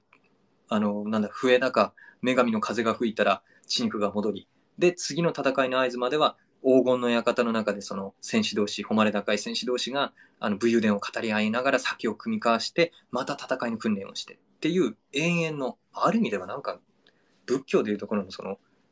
なんつうの？その戦乱の地獄？畜生道とかみたいななんかそういうある意味では地獄の様相を呈してるような世界ではあるんですけどまあ戦いが誉れ戦って死なないとあの世に行けないからよく戦って俺を殺してくれっていうようなそんな文化形態があった北欧の好戦的な人たちがまあリンディスファン寺院っていうそのねあのイギリスのあるえっ、ー、と東部の沿岸部にあるその寺院を襲ったところから彼らの襲撃ヨーロッパの侵還は始まるわけですけどまあまあまあそういうようなことが起こって中世が始まりますと。で中世始まっていった時にガラッとヨーロッパの性格が変わるわけですよ。もうすごく進展したいろんなその学術だったりとか天文学とかいろんな薬学の知識もあった温厚なあのどっちかというとアジアに近いようなあの感覚を持ったギリシャの民がゲルマンの祖や粗暴なその力、あと、そうですね、ノルドのその、あの、放棄によって変わっていって、で、キリスト教がこう主体になっていって、まあ、結果その文明レベルはぐんと下がって、で、そういったところの話をしてます、僕は今。その中世に入って、その何古代の終焉を迎えるその部分のそのギリシャの話だったりとかっていうところから文明レベルが落ちたと言われるその中世初期の話をしてます。で、その中の自然観っていうことで言ったとき、特にその、あれですね、ちょっと話しなくなっちゃったな。あの、聖書の中で語られる、そのいろんな概念がありますよね。人はこうあれとか、神はどうだとか、あの、偶像を崇拝するな、像を立ててその信仰しちゃいけないとか、いろいろありますけど、その中に、まあ、神様がいると。唯一神の神がいて、ヤハベがいて、その下に預言者がいてとかってなってて、で、人間っていうものが神の下にあると。で、まあ、人間の下に自然があるんだと。別にその神が作ったその稀有なる造形物自然と人間が同列とか自然があるから人間がいてその自然の下に人間がいるんだよっていう教えじゃなくて人間の下に自然があるんですって。でその異教徒だったりとかこういうふうに野にある神が作りたもうた人以外の造形物動物含め異教と含めその自然のその景観含め全ては神から与えてもらった人間へのギフトだから好きに扱っていいんだよっていうものがあるんですって考え方根底として。だからちょっとそこもかなりあれ？あごめんなさいね。今ちゃんと繋がってるかな？ああごめんなさいあこっちがちょっとエラーが起こったっぽくてあれ聞こえてますかね今聞こえてたらどなたかあのありがとうございます。すいません。ちょっとすいません。いきなり。ちょっと今こっちの画面が固まっちゃって。あ、えっ、ー、と、まあそういうようなその、聖教としてのその考え方で人間っていうものが、その、下の方に自然をこう組み入れて、好きにやっていいよっていう、ありがとうございます。皆さん。レスポンスありがとうございます。そういうような競技があったんですって。っていうところで語ってるから仕方ない話ではあるんですけど、まあとにかくその人民は、あれですね、その、自然っていうものを好きに改変して組み入れて自分たちの生活にその富の一部にしていい神が許してるんだから同時に異教徒に対しても好きなことやっていいよっていうのが通説なんですよ。昔のそのヨーロッパの歴史だったりとか僕は後でまた今後語っていくと思いますけどまあいろいろあるわけですね。でまあそういったところからまあいきなりちょっと時代が変わったりとかしたんですけど自然観でいうことで言うととにかく自然っていうものは人間に牙を向く。決して優しくない。もう当時のそのヨーロッパの気候風土ってことで言うと、まあ、これもね、それこそギリシャとかフランスとかイタリアとか地中海沿岸だったりとか南部の方とかって言ったらいろんな資源オリーブがいっぱいあったりとかいろんな資源がいっぱいあるからその全ては語れないんですけどとにかくそのキリスト教だったりとか、まあ、初期のだからイギリスとかあのドイツポーランドとかあの何？本当にこう西側ヨーロッパ諸国だったりとか、中央部分のヨーロッパ諸国の中で語られた価値観の話を僕はします。で、その中で語られているのは、あの、まあ、さっき、肥沃な土を川が流すなんて言いました。チェルノーゼムっていうその肥料をこう多く含んだ、あの、農耕に適した土がありますけれど、そういうのの割合がものすごく少ないんですよ。そのヨーロッパの地域っていうのは。一つその、面白いって言ったら不謹慎ではあるんですけど、一つちょっとこういう話があるよっていうので、あの、氷河期に、まあ、氷河期の頃合いだったりとかに、その北欧の部分で生まれたその肥沃な土が風に流されて、今のね、ホットスポットになってしまっております、あの、ウクライナに、その、積体した、堆積したんですって、その肥沃な土たちが。で、まあ、それで今現代になって、で、あの、まあ、肥沃な土、うんと、チェルノーゼム、肥沃な土の、な、7、何割だ。ちょっと忘れちゃったんですけど、かなりの比率で、ウクライナにそのチェルノーゼムっていう農耕に適した素晴らしい、あの、土壌があるわけなんですね。で、あの、第二次世界大戦時、ナチスドイツが、その、わざわざトラックでですよ、その、ウクライナまで乗り入れて、どさくさで、あの、ウクライナのその、チェルノゼムって素晴らしい黒土をトラックで持ち帰ったっていう逸話があること。まあ、それだけあの僕らからすると、まあ、僕らのその日本というものも火山灰の土壌だったりとかで結構なんかこう難しいけれどもそのコツを持ってねやっていけばもういろんな危機の中で日本人が苦労した結果、まあ、農業できるような国になってるわけですよね国土になってるわけですけどヨーロッパはそういう改変も受け付けないぐらいなかなか難しいんですって。であの日本だったらあの土を育てるって概念がありますけど西側諸国西洋のそのヨーロッパの諸国って土を育てるって感覚が日本よりかはないんですって。使い切ったら移っていくとか。でも土が白ちゃけるまで使い切って終わりとか。っていうかなりちょっとレベルの低い農業をやっちゃってるらしくて、今その、そういうふうに使い倒しても、そのウクライナの土壌っていうものは、あの、なんでしょうね、栄養をこう止めてた。で、なんでその何度もこう乱暴に使ってもちゃんと土地にエネルギーがあったかっていうと、まあ、あの、あっちの水って高高度じゃないですか。まあ、ミネラル分が、あの、地下の岩盤の方に安定したそのミネラルを含んだ、あの、岩がいっぱいあるもんで、で、そこからミネラルが溶け出してっていうのと、あとちょっとしたその降雨だったりとかっていうので、あの、栄養がかなり半永久的に続いたらしいんですね。っていうところでありながら、まあ、その素晴らしい土地だ、あの土だったりとかっていうのをそのドイツが持っていったりとか。で、結局今のそのロシアから狙われてるのは、まあ、ね、あの、穀物庫である、その大麦だったりとかを大量生産できるそこの土を狙われたりとかっていう。だから今その戦争のその映像で、ロシアがその、あそこのその農耕地帯、大麦のその大量生産のプランテーションを襲撃したっつって、あとその大麦を焼いたとかっていう話ありありますけど、何その、一つの一節ではそのなんだ、焼き方をやってるから、まあ結構その季節の終わりにああやって焼いたりもするから、焼くこと自体問題ないよとかいう言論があったりとかね、いろいろありました。で、まあただ言いたいのが、そのいろんな武器だったり弾薬だったりいろんなもので汚染したわけですよね。汚染には耐えきれるわけないですから。もう本当にそのチェルノーゼム、みんなその土が良くない国は喉から手が出るほど欲しい土をロシアは汚したんですよね。この意味合いどれだけ大きな悪いことしてるかっていうのをちょっと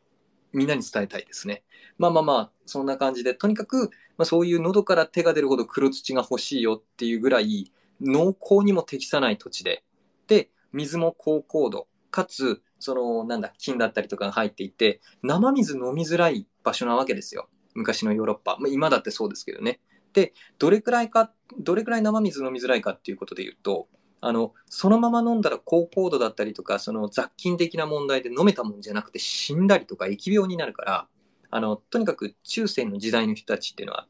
エール、ビールですよね。まあ、エールを飲んでたと。で、あの、なんでそんなわざわざエールなんて飲んでたかっていうことで言うと、その工程の中で煮沸するんですよね、最初に。で、麦だったりとか穀物を入れて、その醸造していくっていう最初の時点で火入れをするから、あの殺菌の効果があって、まあ、飲めてたと。で、面白いのが、あの、大体その頃のその、アルコールのパーセンテージが1%、2%ぐらいの、本当に何も入ってないぐらいな感じで、イメージ的には今の僕らの飲んでるそのビールっていうのは、あの、エールビール、その昔の今僕が語った中世の時代の上印されてたものっていうのはエールビールなんですよね。穀物で作ったまんまの、あの、状態のやつ。で、僕らが飲んでるビールっていうのはラガービールってあの、ホップを入れて、あの、苦味を添加して、キリッと、あの楽しめるような感じにしてる。だから僕らの思うものと違うエールビール。まあ、あの、アイリッシュパブだったりとか、そういうそのビールとかの歴史とか好きな方はご存知かもしれないですけど、エールビールっていうその薬草だったりとか、いろんなその、まあ、なんだろうな、ほわっと柔らかな香りだったりが楽しめる、ちょっと自然的なものがエールビールなんですけど、エールビールを主に飲んでたんですって。で、そのエールビールなんですけど、あの、今のエールビールってそりゃ蒸留されたりとか、まあいろいろそのね、あの、リキュールで加水されたなんだとかっていうので、こう、綺麗なものになってるんですけど、昔のその当時のやつっていうのは、あの、すごかったらしいっていうのが、あの、もう、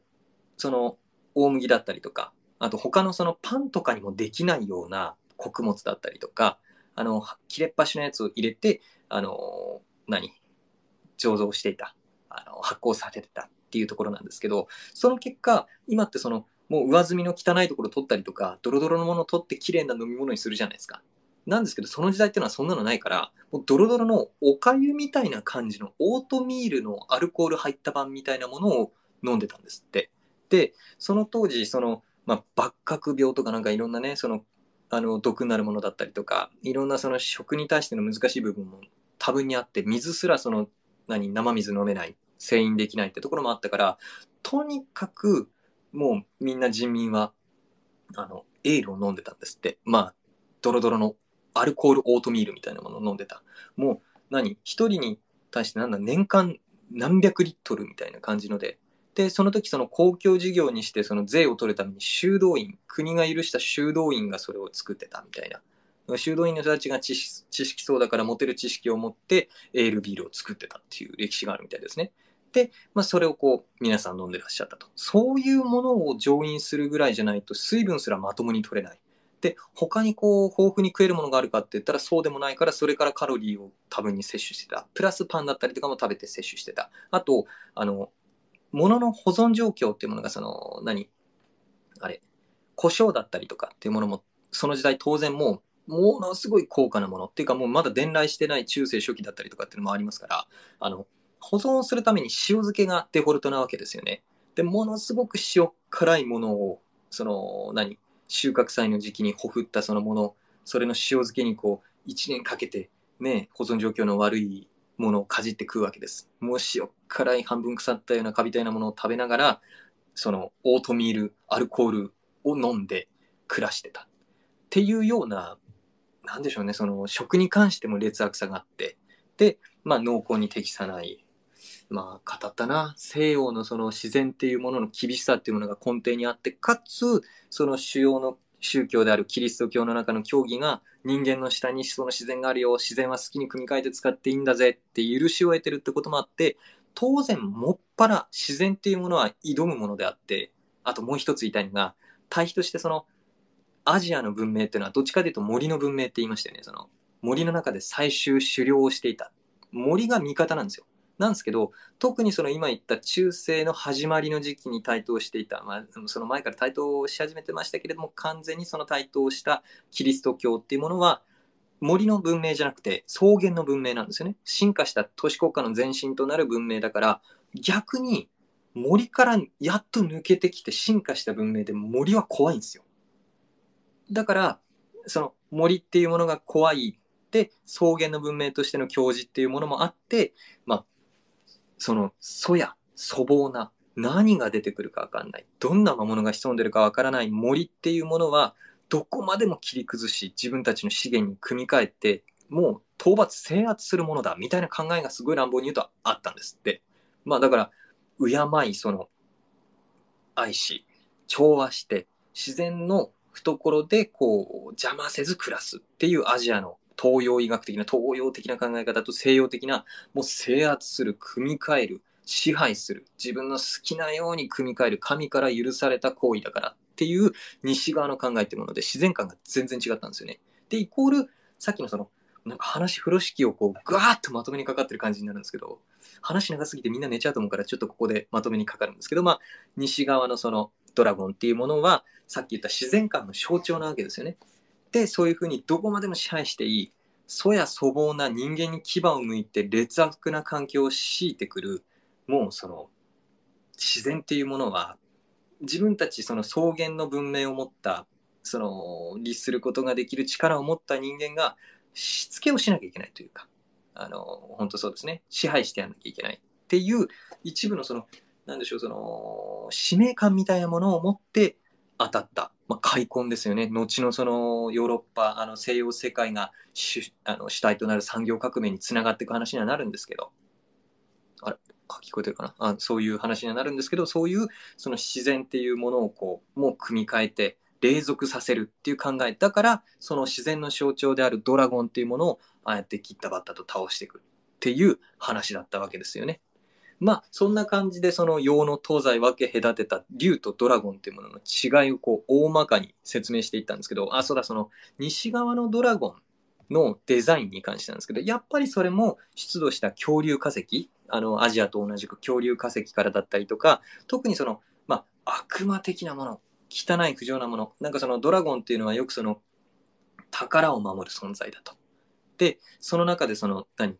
毒の、あの、なんつうの、その、ポイズンブレスを吐くだったりとか。これも自然の厳しいその様相の一つの象徴なんですよ。例えば火山地帯だったりとか、あの、一酸化炭素だったりとか、その火山性ガス、あの、な、何、硫化水素だったりとか、っていうものがこう地表に出てくるっていうものの、あの、それをこう、まあ、ありますよね。妖怪だったりとか、それこそその一酸化炭素、硫化水素が流れて死んだのに、あそこにはその、何、その火山地帯にその人を誘う女神がいて、酩酊状態にして誘って殺しちゃうんだっていう、まあ、そういうのが妖怪の形をとったりっていうのがあるように、まあ、その、要は、あれですね、いろんな自然現象に対してその神格をこう当てはめたりっていうので、ドラゴンの伝説がさらにこう、ディティールが詳細になっていったっていうところがあるみたいですね。だから自然現象のいろんな厳しい側面っていうものをドラゴンに例えたりとかっていうので、まあ、例えるにしてもそれを懲罰して殺していくっていうのが西洋。受け入れて敬って被害をこう少なくするようにっていうふうに、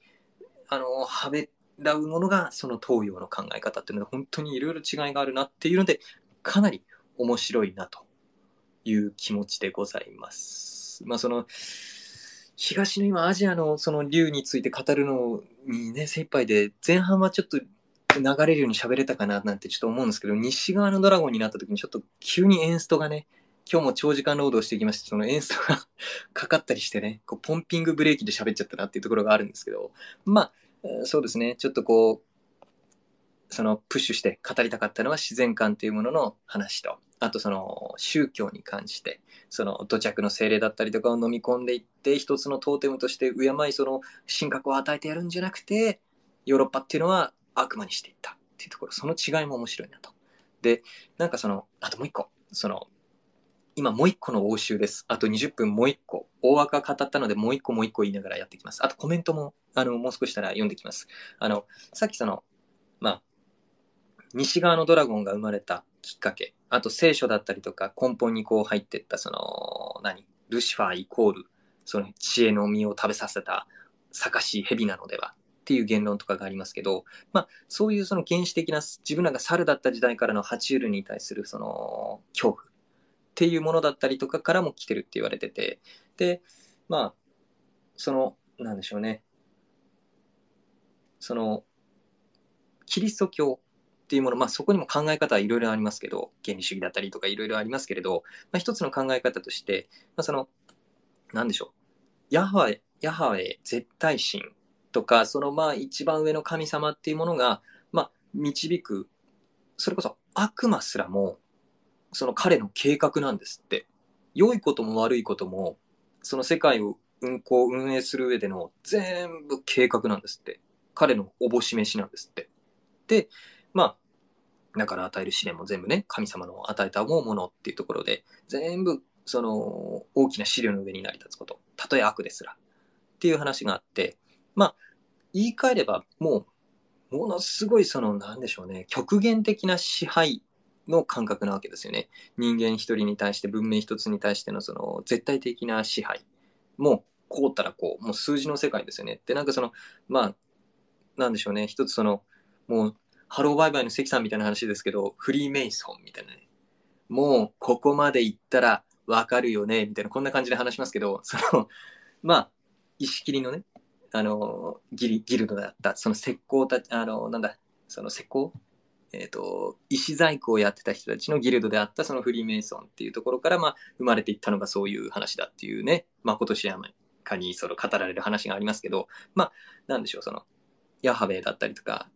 あの、キリストだったりとかっていうもののそこから来てる、もうもっと辿っていけばシュメールのメソポタミアから脈々とあ脈々と続くこの宗教の流れっていうのは、どっちかというと絶対支配なわけですよね。その神のピラミッドの一角が全てを支配するみたいな。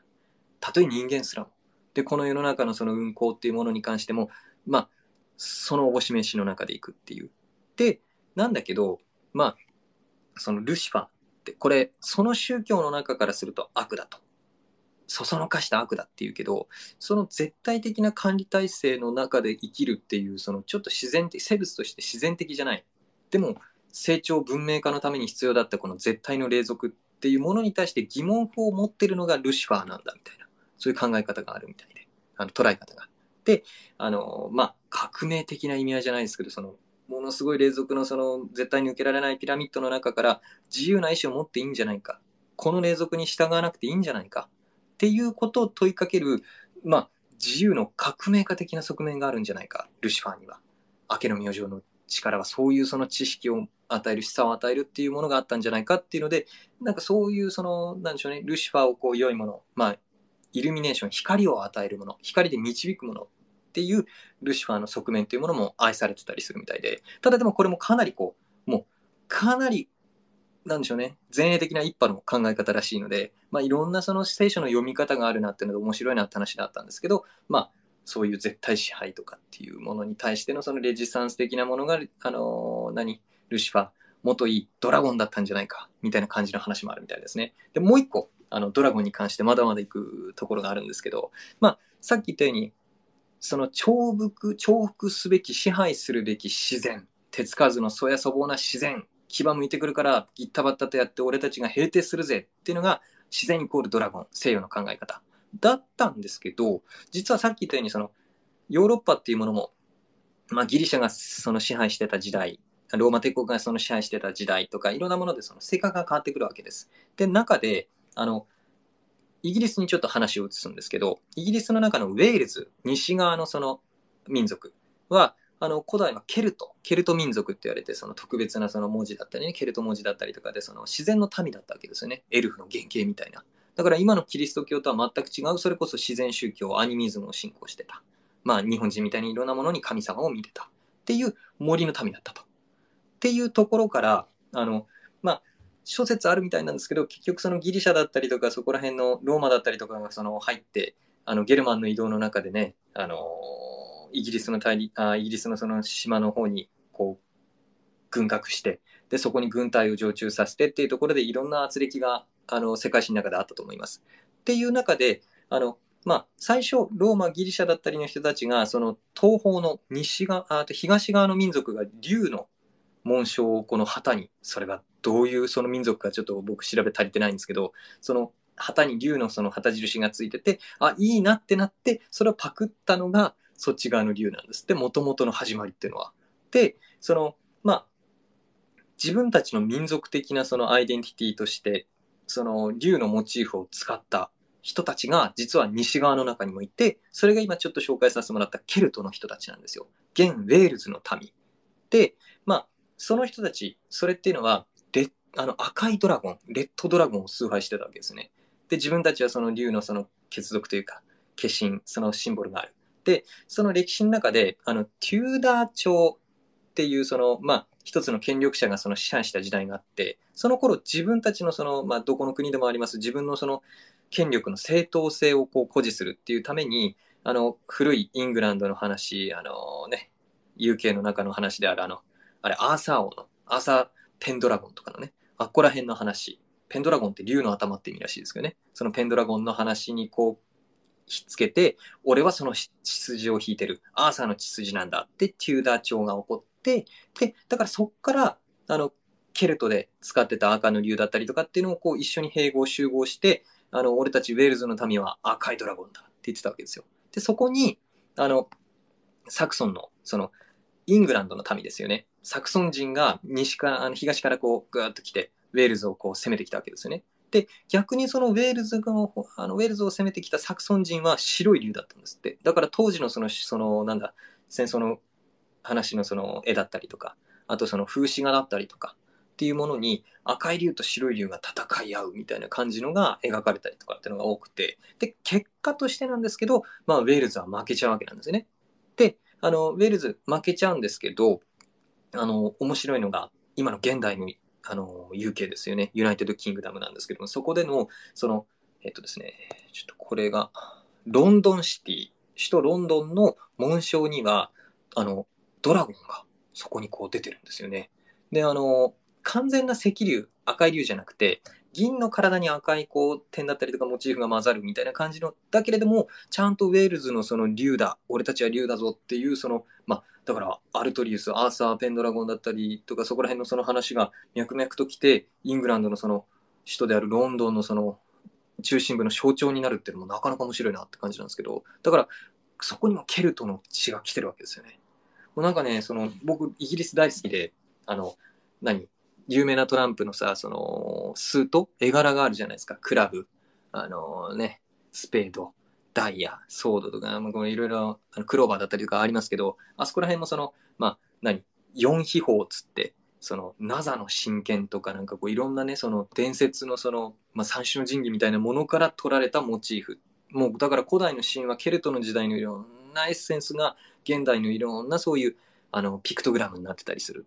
っていうのがまた面白くてね。だからその地続きに今につながるいろんな文化、いろんなモチーフだったりとかっていうのが何から来てるかっていう話もちょっとこれからもっとしていきたいですね。まあ、なんかそんな感じで、そのドラゴン、悪しきもの、平定するべき自然、粗暴なものって考えはあったんだけれども、あのー、そのヨーロッパ代表する一つの一角であるイギリス、 United Kingdom の方は、まあそういうふうな、そのケルト民族からの出自ってことで、ドラゴンのその紋章だったりとか、ドラゴンってものに愛着を持ってる人たちもいるよっていう。ウェールズはドラゴンハート、ドラゴンの精神を持った国だっていうことで言ってるみたいですね。面白いです。何にしても竜ドラゴンって本当に魅力的だなということで。なんかそのね、映画の昔の番組で、いや、映画っていいですね。好きです。みたいな、そんな感じのその締め方、なんかこう、古風なね、奥ゆかしい締め方になってるんですけど、風呂敷ね、畳み方が下手だったね。なんかこう、風呂敷の中で畳んでる間に目についたおもちゃを、あ、これはこうでねって喋ってるような感じの、もっと下手な感じで本当に申し訳なかったんですけど、まあ、ドラゴンについて今回まとめさせていただいたその調査結果ということでありましたら、こういう話になりますね。まあ、いろいろちょっと途中、何その、あれ、その、本当にあった都市伝説みたいなね、感じの信じるか信じないかはあなた次第みたいな、そういうちょっとこう、何？オカルティックなね、話になったりとかもしましたけど、まあまあそういう話が面白かったりするので、そこも交えてやっていこうと思います。で、今、せっかくコメントいただいていたやつも、ちょっと読み上げさせていただきます。あ、とーん。あ、あの、ゆきちゃん、黄色いゆきちゃん、パック今してるのね。そうなのね。あと、あさっきの乳首の話なんですけど、その話女の子に分かるようで分からないのが重い。別に、あ、おもろい。別に立ってても気にせんわ。あまりにもピチピチの服を着てて目立ってたらキモいって思う、思うけど、いやまあね、当時ピチピチじゃないんだけど、乳首立ってるだけで振られたんだわ。振られたんだわ、実際。実際乳首の立ち具合によって僕は振られた経験があります。いや、嘘です。見ての通り変わり者なので多分ね、乳首は、乳首は一つのきっかけです。乳首以外のいろんなものがうっせきしたところに乳首がピコンって立った瞬間に全てを決壊させたんですよ。ダムが臨界点突破で水が溢れ出すっていう、もうもう警報が鳴ってる頃も水が出ますよ、放水計画中ですよ、わーっつってるところで乳首ピンっつうのでもう水が放たれたんですよね。乳首が悪いわけじゃない。己が悪いんだよ。そう言って人のせいにしてるから結婚できないんだよっていう、そういうことで、あの、その乳首トークはここまでにさせていただきます。シルビアさん、あの、ユータンさんのお友達で、あの、出世払いしますっつって、出世払い詐欺をして、おごっていただきました。シルビアさん、ありがとうございます。役者、司会、ナレーターといろいろやって成長し続けてくださいね。応援してます。なんて爽やかなんだ。婚活はうまくいってますか？シルビアさん。いや、一緒に頑張りましょう。婚活頑張りましょう。本当に。もう諦めてますけどね。えっ、と、あ、シュメール文明かな？ゆきちゃん、黄色のゆきちゃん。調べてもうたわ。多分そのシュメールだな。シュメールは本当に、あの、ブラクラ画像なので 気をつけてください。シュメル文明は怖いです。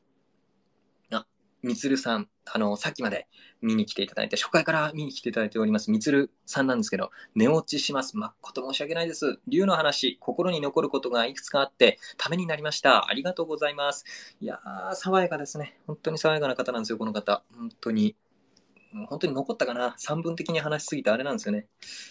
本当にね、僕はもう頭おかしい人間なんで、本当に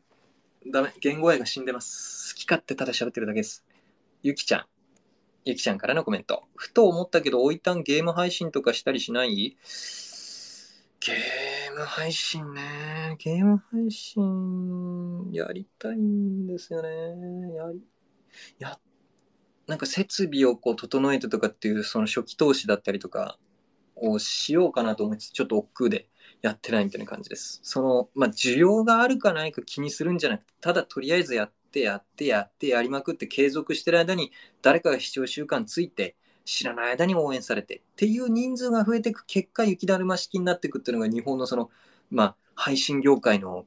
一つのその売れるね、パターンだと思うので、逆に継続してやることができるかできないかだけだ、過言ですよ。過言ですけど、それがかなり重要だと思うので、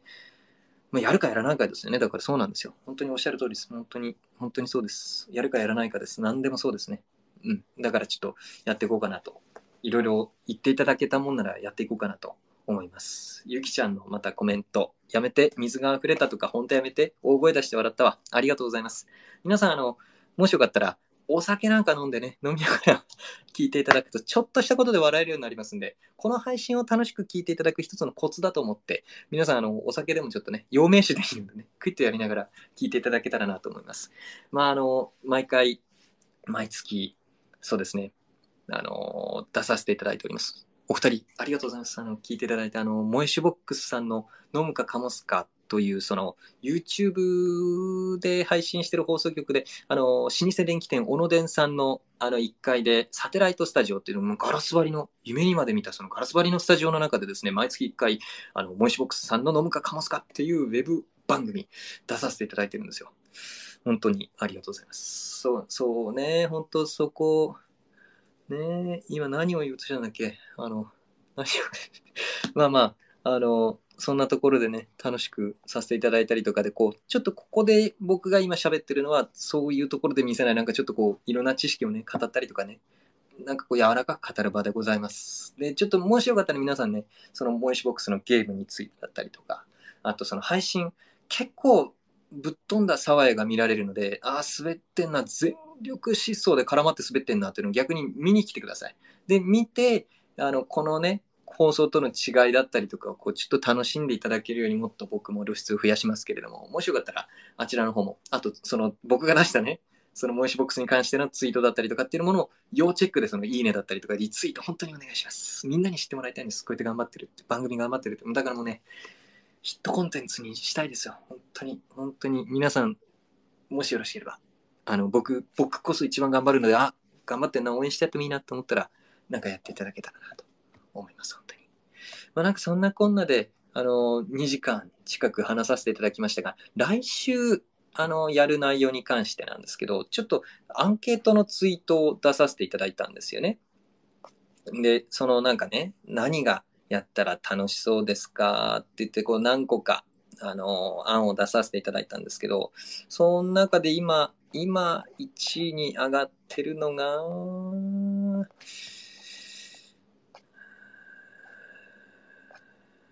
ちょっと待ってください。ちょっとあんまり間を開けたくないんですよね。その、あった、あった。えっ、とですね、あの、4つ出しました。東京夜散歩の魅力をだらっと語る最新アンチエイジング論、その歴史にも触れる、あと、世界の怪異、闇への恐怖心についてを語る。で、4番目が、北極と南極の様々な違いについて。これね、ここだけの文字だけで見るとなんか、面白みってどこにあんねんって思うかもしれないと思うんですけどね。北極南極生息する生物あともう陸地があるなし土壌のあるなしその氷河期に至るまでのいろんなその連綿ときた歴史の違いで出るその地下資源の違い国がどこまで狙ってるかとか戦争の火種になるのではないかそこがとかっていろんな面白いドキュメンタリーがあってそこ僕はもう見てます。売れてない人間っていうのはいいですね。時間があります。いろんなことを調べて知識は豊富ですっていう話をしたりとかねあのさっき言った原始宗教だったりの中でいろんな自然に対してその神様を見た精霊を見たっていうところで闇ってものに関して勝手に姿を当てはめて世界のこう怪異怪物を想像したわけです人類は。っていうどんなことに恐怖を見出したかっていうことを語らせてもらったりいや面白い話があるんですよ。人間が一番怖いよねってセリフあるじゃないですか。いや僕もそう思ってるんですよ。である人のそのなんだっけなうんと考古学だったかな民族学者だったかなの方のなんかいろんな論文を勝手にネットで上がってるから見るんですけどその中で言ってた内容で逆に人間の恐怖の形が怪物になると。で当人が語るあれって怖いよねっていうそのものがその本人の中で自覚してるその自分の悪い部分でもあるって話らしいんですね。だから人間が一番怖いよ。妖怪なんかより怖いよっていうやつは結構えぐいことをやってるみたいな感じのね、すごい意訳するとそういう論文の文章があったりとかして、あ、人間怖いよって僕は言ってますけど、結構いろんな人にいろんなことやってんだよなってちょっとなんか反省したりとかしてました。まあ、そういう全く関係ないエッセイみたいな話になっちゃいましたけど、ここはカットで、ここはカットで。よし。えっ、ー、とですね、その最新アンチエイジング論、その歴史にも触れる。人間というのはいろんなアンチエイジングをやってきたみたいですね。今の、あその、なんでしょう、いろんな美容液がうんぬん、毛穴からそのね、老廃物を出して運動するといい、寝るといい、食物繊維を取るといい、ビタミンを取るといいとか、あと、整形ですよね。の技術だったりとかについても触れつつ、プラス、まあ、コルセットでぎゅうぎゅう腸がぶっ壊れて死ぬ人もいたぐらいの締め上げをしたコルセットっていう、その、アンチエイジングとは違うけど、美を追求するために人類がやってきた、まあ、美しくも愚かな行為みたいなものをちょっとさらにまたブラッシュアップして、2時間語っていこうかなみたいなね。最新アンチエイジング論とともにっていう回にしようと思ってたり。で、あの、今のところ主位になってるのが、東京夜散歩の魅力をだらっと語るっていう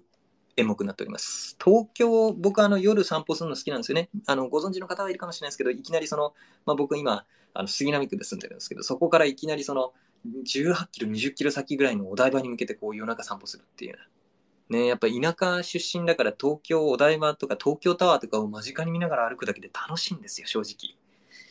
ね、だからまあなんかそんな感じで歩く人間の心理とか、それこそ闇に対して人間ってのはどういうふうに感じるのかとか、あとその意外と歩いてる中でいる面白い人とか、職質されるのかされないのかとか、危ない思いをしてないかとか、あと夜中に立ち寄って食うと美味しいコンビニのご飯とか、まあとにかくこう、情緒たっぷりにその状況を実況しながら、でまあね、これ男、男でも危ないよ。正直あんま推奨しちゃいけない行為です。夜散歩っていうのは。今、世の中も危ない世の中だからね、本当に推奨しちゃいけないですけど、まあ、まあなんか、あともう一個言いたいのが、夜中歩くっていうのは東京だからできることですよね。ちょっと本当に地方都市とかになった時に本当に真っ暗闇で、本当に危ない。獣が出るかもしれないっていうところもあるから、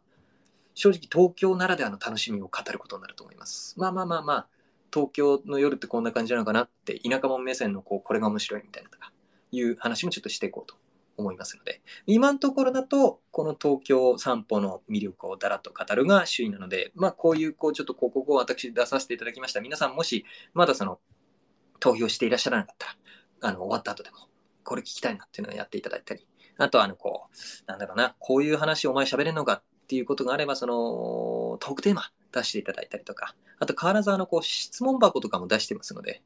まあ、忌憚のない意見、意見あんまり来ると怖くて、メンタルブレイクしそうなので、あの、ちょっとやめていただいて、それはやめてもらって。で、まあでもその質問だったりとか、いろいろ、あのー、出していただけたら、反応があれば喜びますので、もう何よりもこんなに長い時間見ていただいてありがとうございます。まあぴったり2時間ちょっと喋ってまいりました。そんな形で来週ね、またこんな形でお会いできればと。で、あの、毎度毎度やっておりますけれども、録音の公開をして、あの、やっていきますので、まあ、もしちょっと眠りたいなって人は、よくこの放送を聞いてる方からなんか眠れるっていう話を聞きます。優しい声で眠りやすいねみたいな声を聞きますんで、あとなんか、何喋ってるかわかんないんですよね。その、早口でブルルルってやるから、な、何喋ってんだろうな。なんか、なんか面白いこと喋ってんだろうな。朝みたいな。そういう感じのことが皆さんによく起こってるみたいなんで、よくぞ皆さんあの2時間起きていただいてありがとうございました。まあそういうことで、あの来週も頑張っていきます。じゃあ、あの、ここまでお付き合いいただきましてありがとうございました。今日も本当に誠にサンキューでございます。ありがとうございました。ありがとうございます。失礼いたします。